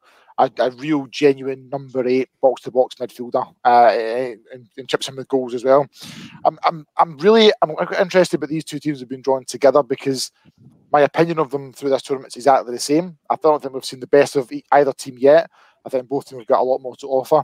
Um, and I, I, I firmly believe whoever wins this game will get to the final from that half of the group. Mm. I believe that the only other really high-level-ish game, you could say, um, or teams would be the Netherlands and Croatia, who I believe are still in this bracket. But I, I believe that whoever wins this will have a relatively straightforward route to the final. And so it's, it's a, a massively important game, and it's almost a shame that it's come so close to to the beginning of the tournament in the knockouts. But Kimmich and, and Goretzka are key. Leroy Sané, if he can hit form, Serge Gnabry, you know, Kai Havertz, they've all been relatively quiet throughout the group stages. And then, you know, if they can, if those guys can hit form, then Germany, you know, you know the, the old rule is you never rule out the Germans, and that could come true if these guys can really hit form. Okay, let's move on quickly to France and Portugal. Played out a magnificent game last night in a yeah, two-all draw. Um, Craig, what's been your thoughts about both Portugal and France? Because it doesn't seem like one is taking the lead right now, but they both offer real penetration when it comes to attacks. Um, there's question marks, obviously, defensively with both, by the sounds of it, based on that game alone as well. Um, but yeah, where where do you think is like one of these sides going to really progress? Is it going to be down to how they play their game, or is it down to how they attack, really? Uh, for Portugal, it's how they attack. Um, I've watched Portugal twice now. I watched them last night and I watched them against Germany. Um, Portugal going forward are, you know, one of, if not the best, you know, forward lines in the game. Andy touched earlier on about the quality they've got, not only to start but to come off the bench, and the fact that Bruno Fernandes has, has been a bit of a bit and part player so far speaks to the depth that they have in their squad. But at the back, they are they've been pretty shocking, in all honesty. Mm. Pepe looks every every inch the thirty-eight-year-old man that that he is. Ruben Dias, I thought has been been iffy. I thought against Germany he was really really poor, Ruben Dias, and then the way that Benzema peeled off him for the second goal last night set, you know, alarm bells ringing. I thought that was far, far too easy. Portugal going forward, fantastic, but they will concede goals. And the fact that they're playing Belgium and Lukaku next, you know, that, that could be a real test for them. France, I've, I've not been massively impressed with France either. I think France have largely played quite mm. poorly, with a couple of intermittent moments of brilliance. Is yeah. how I would explain France. Is I don't think they've, they've played particularly well in any game, but like you saw last night, I mean, that second goal, Pogba's ball over the top, Benzema peeling off Diaz in the finish. And that's what France can do. They can be really, really quiet for a, a full forty-five minutes, and then, you know, you switch off once and, and they're in, and then you're, you're in trouble. So if I had to put money on it, I, I reckon France will go further. Um, but Portugal, if they can keep scoring goals, you never know. But I'll not be massively impressed with either. But of the two, mm. I think France will probably progress further, yeah. And Andy, has Paul Pogba earned enough to uh, get a move out of Man United now? Um, probably. I mean, he's always performed. The thing is, though, he's always performed well for France. Um, Paul Pogba, you know, as much as I've criticised him in the Manchester United shirt, he is a very, very talented player. The thing with France is that he's got the freedom um, to be able to express himself and play, you know, the Hollywood balls, knowing full well he's got uh, Kante next to him. Mm. Um, and unfortunately at Manchester United, he doesn't have N'Golo Kante next to him uh, because when you watch it for Manchester United, he can't, um, you know, he's not the best in the defensive sense. Um, he's not good. He's not the one that tracks back. And I've always thought with Paul Pogba, Um, that when a team's doing well or they're doing okay, he'll be one of your top players. But when you, if say if you're like, you know, two one down or you're not having a good game, he's not necessarily one that you drag you out of it. Mm. And I've watched Paul Pogba enough over three or four years to sort of see that from him. Um, But yeah, he's. I think he's always saved his best performances for France. I think maybe, I guess, he's speculating at this point because we don't actually know. But I think he enjoys playing for his, for France more than he does playing for Manchester United, it was always yeah. the impression. Like he, he seems to give an extra ten, fifteen percent. Like he seems to run a little bit faster and uh, be a bit more aggressive and a bit more incisive when he's playing for France compared to when he's playing back in England. Mm. Um, but that's more of an observation. But I think, yeah, I think if he has an, a good Euros, then I think maybe the opportunity will be there for a club to pitch up the money. Um, mm. But because obviously, on a you know, on a sort of a side note, United are in contract negotiations with him because obviously he's just got a year left. But for what I'm reading, um, that he's going to be want to be made. We're going to have to make him the highest paid player in the Premier League. And right. I guess the logical question is, is Paul Pogba worth being made the highest paid player in the league for? And the answer to that is categorically no. I'd yeah. rather take thirty, forty, fifty million and let him go elsewhere because, you know, if we sign him up for another four or five years on like four hundred grand a week to he's going to be about thirty-two, thirty-three, then United have learned absolutely zero lessons. So I think mm. from that point of view, I hope he has an absolutely fantastic Euros and gets a move to like Real Madrid, where I felt that he's always really wanted to go uh, mm. rather than where he's at at the moment. Um, but yeah, I think it's always been a little bit complicated with Pogba and Man United. It's always, there's a, there's a group of supporters who are absolute Paul Pogba diehards. Uh, there's people who are completely against him. I'll say I'm a bit in the middle where I'm sort of like, is he really worth what you're paying him? All right, he has his good moments. But yeah, I think for France, no problem. Um, it's just when he leaves France, it mm. seems to go not too well. And I'll just put this out to both of you just because it's cropped into my head. Is Deschamps got the same issue as Southgate in the sense of he's got a lot of attacking players and he seems to be experimenting still in terms of trying to work out who's the best player to play for each game? Um, I've seen different forwards for both or three games so far, and it doesn't seem like there's a particular liking that he's got. He hasn't really formulated the best attacking lineup. Or is it a case of he's just playing around dependent on the sides that he's coming up against? Uh, I think Deschamps is probably more settled in his attacking three than Southgate is. I think Griezmann, Mbappe and Benzema are are without doubt the, the three. Um, but they both have an embarrassment of riches. I think Southgate's probably got more of a problem of... I think what Southgate likes... Um, Rashford, he likes Mount, he likes Sterling. But the mm. problem that he's got is that the English public are absolutely clambering for Grealish and Sancho, so he's got that that problem to contend with. I, I, I'm not close enough to the French press, but I can't imagine there are too many Frenchmen or women who disagree with that front three of Griezmann, Benzema and, and Mbappe. So I think France do have an embarrassment of riches, likewise with England, but I think France are probably a little bit more settled. And when you see tinkering from Deschamps, it is probably a little bit of rotation and, and freshness, whereas I think Southgate with, with even with Saka trying to just maybe appease a little bit and try and keep some of that away. Mm. The fact that we've not seen Sancho yet, I mean, I, I read a, a ridiculous quote from, from Southgate that says he was playing more experienced players ahead of Sancho. Yeah. You clearly, you clearly only get your like football him. knowledge. You must get your football knowledge from Match of the Day then, because if you're if you are not aware of what Sancho has done from January to now in the Bundesliga for that Dortmund side, his form, along with Haaland, has literally propelled yeah. them from seventh to finishing in the Champions League. Sancho has mm. had a phenomenal second half of the season. And if you're saying that he's not experienced enough, I mean, what more experience do you want? He's playing against, you know, Leipzigs and Bayerns and Gladbacks every week. He's playing Champions League football regularly. He's got far more experience, I would say, than, than a Grealish or a, a Saka at this, at this level. Mm. So... It, it, it screams to me of a very narrow-minded England manager where he's, he's a bit reluctant to look outside of players that play in England. Because watch him sign for Man United and watch him start every game for England going forward.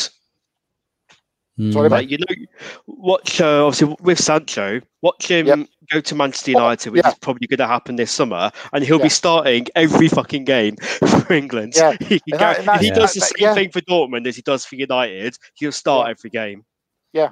It's, it's it's it's bizarre. It's bizarre, and I don't know why Southgate. I mean, they they, they, mu they must have his stats. They must know how many games he's playing, minutes he's playing. Um, in the Bundesliga is a really competitive league. I wouldn't say it's his, the, the same quality as the Premier League, but he's got some really good Champions League experience and he's scoring goals and assisting. So to say that he's not an experienced player, maybe not in this mm. stage, but I like him to the, the Nathan Patterson. If, you, if you're good enough at your, for your club and you're playing in big games for your club, surely that must translate onto the international stage without a doubt. But I think, to be honest, you just want a little bit of honesty. Like, I don't think there's anything wrong with going, I don't actually fancy this player. I prefer this player over this yeah. player. Like, yeah, there's nothing wrong. There's nothing wrong with saying, like, I know what he's doing at club level, but for my, for what I want from my team, I prefer this player. Because yeah. to, but to make an excuse like he has, I mean, you got Jude Bellingham. He's taken a seventeen-year-old Jude Bellingham, who not let's not forget plays for the same fucking team. Uh, yeah. You know, um, I think it's just a case of Southgate. It's just that he has clearly have his prefer- He clearly has his preferences as to, you know, he has his favourites and he, he has the players that he trusts to do certain things. But I think he'd just be a bit braver and go, these are my choices. You know, I'd respect him a lot more if he just goes, these are the players I prefer for this reason, and this is why everybody else is on the bench, and I'll yeah. live and die by that decision. Like, that's the kind of confidence you want to see from your manager. And if it works, then happy days. Mm. Uh, and if it doesn't, then people have the right to criticise. But, you know, uh, he always seems very, very uncertain. And th- this goes back to picking thirty people. Was it thirty-two people, thirty people for the Provisional World Cup I, I squad? squad? Yeah. yeah. Sorry, Euro squad, yeah. Nobody else picked an expanded squad, but he felt he needed to. And yeah. you feel like he's kind of, you know, with the whole Alexander-Arnold thing, I think he had absolutely zero intention of taking him, but if something tells me he felt pressured to do so, uh, just to name mm. him in the squad, just to keep things down. Um, you know, he's a very good talker when it comes to off the pitch stuff. Like he, he's he's communicated that kind of stuff really, really well. I mean, he, he did a post in the uh, Coaches Tribune, and it was a really, really well composed post. So he is a you know very intelligent, and very clever manager. Um, but I just think when it comes to the you know making hard decisions, I think he could just try and be a bit more assertive. You know, give mm. tell fans this is what I'm doing and this is how I'm going to do it, and you know. I don't care what everybody else's opinion is. Um, yeah, it's it's odd. And I think, um, you know, what's going to happen if more English players start moving abroad? Like, there's going to come a point he's actually going to have to put his finger out and start going to actual games outside of England. Right, before we go into our Euros knockout quiz, one final question from our listener, United Vision, asking us who's our favourite player so far in the Euros. So if we start off with yourself, Craig, who's impressed you the most so far? Uh, ooh, good question. Uh, for me, I would say Manuel Locatelli from, mm. from Italy. Uh, I thought he played the first two games and was rested in the last game, but the game, the two games that I did watch him play, I thought he was excellent um, against Turkey and against um, Switzerland. He, he was phenomenal. And when you look at an Italy squad and you look at the players they've got, and you see a player from Sassuolo, there's always that can they can they really go up and, and really perform on that national stage? Uh, and I thought he was superb in both of those games, yeah. not only for his goals but for his overall contribution. Um, It was, it was rumoured to join Juventus before this tournament for forty million euros. I think they'll probably add, add a couple of million on top of that now based on what he's done. Yeah. And he's he's he's caught the eyes of, of some big clubs in Europe. So for me, Manuel Locatelli, I think he's been superb so far. And Andy, yourself? Uh, yeah, I think, um, I think you know, Locatelli as well. I was going to say, mm. if I was to go for another choice, I would say uh, Ronaldo. I know it seems in some senses obvious, but I don't think people mm. can understand how some people don't understand. How, you know, he's thirty-six years old, and um, to go from a breakaway goal, you know, against Germany from coming from your own penalty box to sprint all the way back down. Uh, to be in the perfect position to get a tap in, you don't see thirty-six-year-old do doing that. He is a super. He plays every single minute of every single game, and he's a superhuman individual. Like he's banged in another five goals um, to mm. become the outright Euro top scorer, and he's yeah, he's a, he's an absolute phenomenon. He's like mm. you know. he is somebody who could play to his forty if he could be arsed. Yeah. And just still banging twenty, thirty goals a season.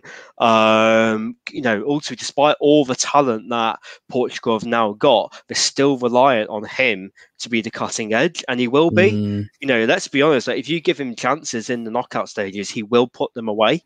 Um, yeah. He's still, you know, it's it's amazing to see how he's evolved his game over the years, because normally with mm. pacey wingers, they're burnt out by the time they're thirty, and they're, you know, a la Theo yeah. Walcott, uh, Aaron Lennon, you know, all sorts you can name that have burnt mm. out at a young age. And yet, for, to be able to change his game and strip it back to become what he is now at his age is incredible.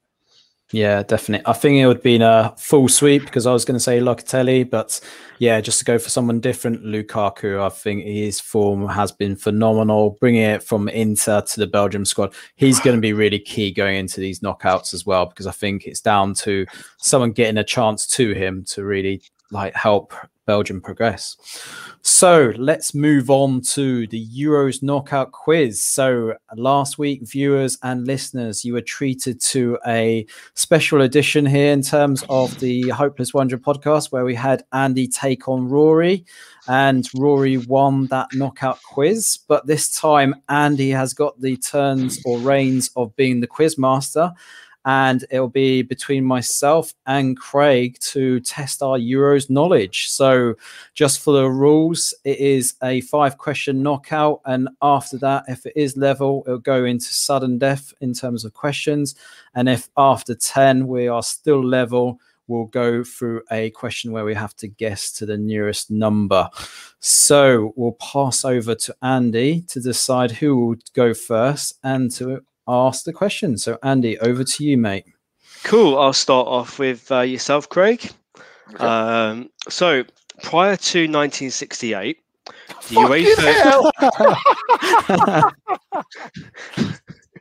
the UEFA European Football Championship was originally known as what?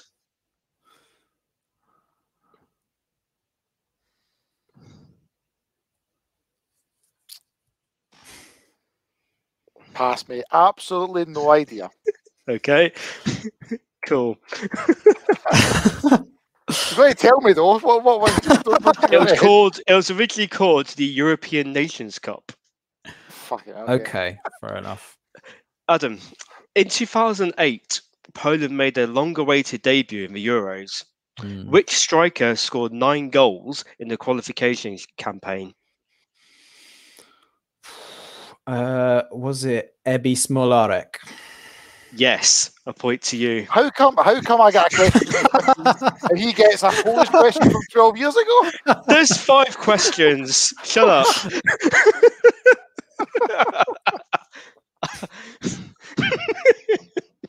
You're gonna hate this next one. Oh, fucking hell. Um. I'm sorry. In nineteen sixty-four. What match was decided by a coin toss? It's the only match that's ever been decided by a coin toss. Was it the final? It was a semi-final. Italy versus... Yep. West Germany? No. Oh. Was it U S S R? Yes. Ah. Okay, half right. All right. Still get zero points. Yeah, yeah, I know. Oh. um, okay, who scored the winning goal? Oh, damn it! That's my next question. Um, okay, who scored the winning goal for Greece in the two thousand four final against Portugal? Oh, yep. We forget that Greece one happened. I think everyone forgets that tournament happened, but it did. I don't think it's right, but I'll go Trenos Delas. No, it was um, Angelos Karisteas. That's it, yeah. He played Germany at the time. I think he was playing Holland for Ajax. I can't remember. I thought he was like Werder Bremen or something. Anyway. I, I've never seen yeah. I can't remember. Um, okay, number three, Craig. In nineteen thirty, kidding. Um, In Euro nineteen ninety-two, the yep. former Soviet Union competed under what name? Bearing in mind they were they'd been sort of broken up because obvious reasons at that time.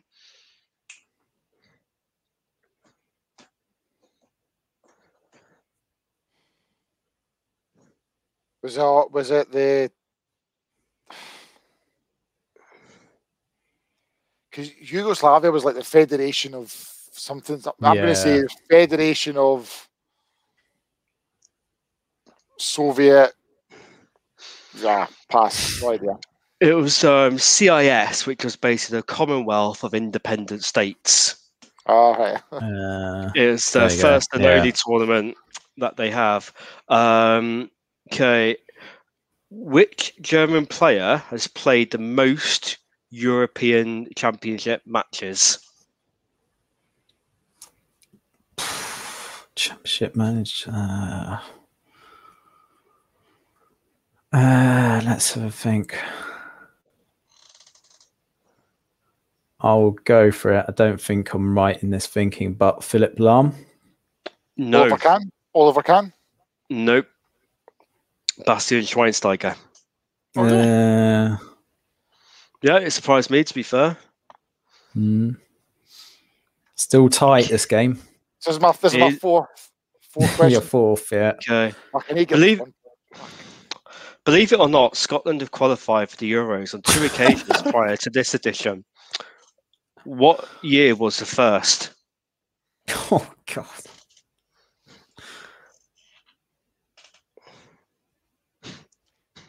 eighty-eight? No, it was nineteen ninety-two. Oh, fuck. I gave you a Scottish one. You still got it wrong. Oh. Okay. Uh, two seconds. I've He's Googling a... the question now, isn't no, he? No, I've had, I've had a program crash. He's only, he's only done four questions. He's only done okay. four questions. No, no, no, right, okay. You Which didn't player... think it would go this far, Craig. No, Adam. Yeah. Which player...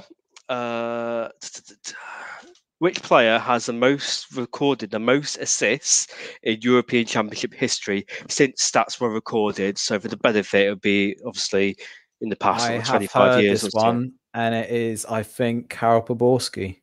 Yes. Really? Uh, yeah. Yeah. Generally, um, he's recorded yeah. eight assists, uh, probably majority of which through um, nineteen ninety-six, more than likely. Convinced Fergie to buy him, didn't it? Yeah. It's well that chip he did uh, convince Fergie to buy him. Didn't do too much other than that, but uh, hey, there we go. Um, cool, Craig. Question number five for you. Before Michel Platini became a corrupt nonce, he was a fine footballer back in the day. In which tournament did he score all of his nine European goals? So just to clarify, he scored all of his goals in just the one tournament. eighty-four? Which Euro- yes. Yeah. yeah. Do I get nine points because he had scored nine goals? No. no. Okay. What two teams were involved in the highest scoring game? Uh, the winning team won six one. Who were the two teams involved in that game? Netherlands and Yugoslavia. Yes.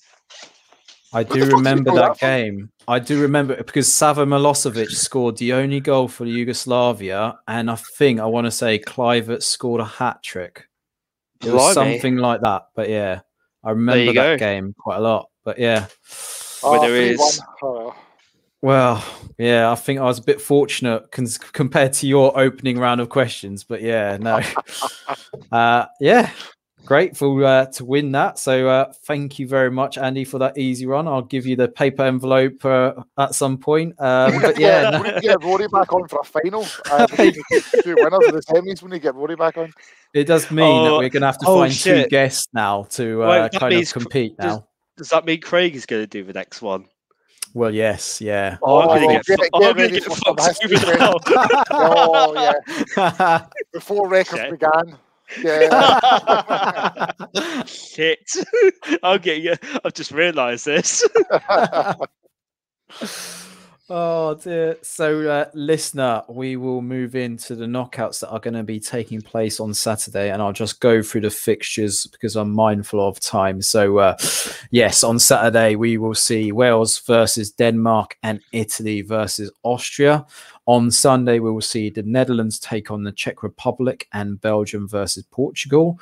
Monday, we'll see Croatia versus Spain and France versus Switzerland. And then on Tuesday, we have England versus Germany and Sweden versus Ukraine. So just get some quick thoughts from you guys uh, from those round of matches. Who are we fancying to progress out of the uh, knockouts? So I'm just looking at, I've written them down myself. So I think Wales will beat Denmark. Uh, Italy, I'm going to take Netherlands. I'm going to take Belgium. I'm going to take Spain, France. He doesn't want to say England, does he? I think Germany are going to win on penalties, and I'll take Sweden to beat Ukraine. I think Germany are mm. going to beat England on penalties again. It's just yeah. it's got that all over it. What about yourself, Andy? Who have you got? Who's your final eight? So I've got um, Wales, Holland, um, England, Sweden. That's a tentative mm. one.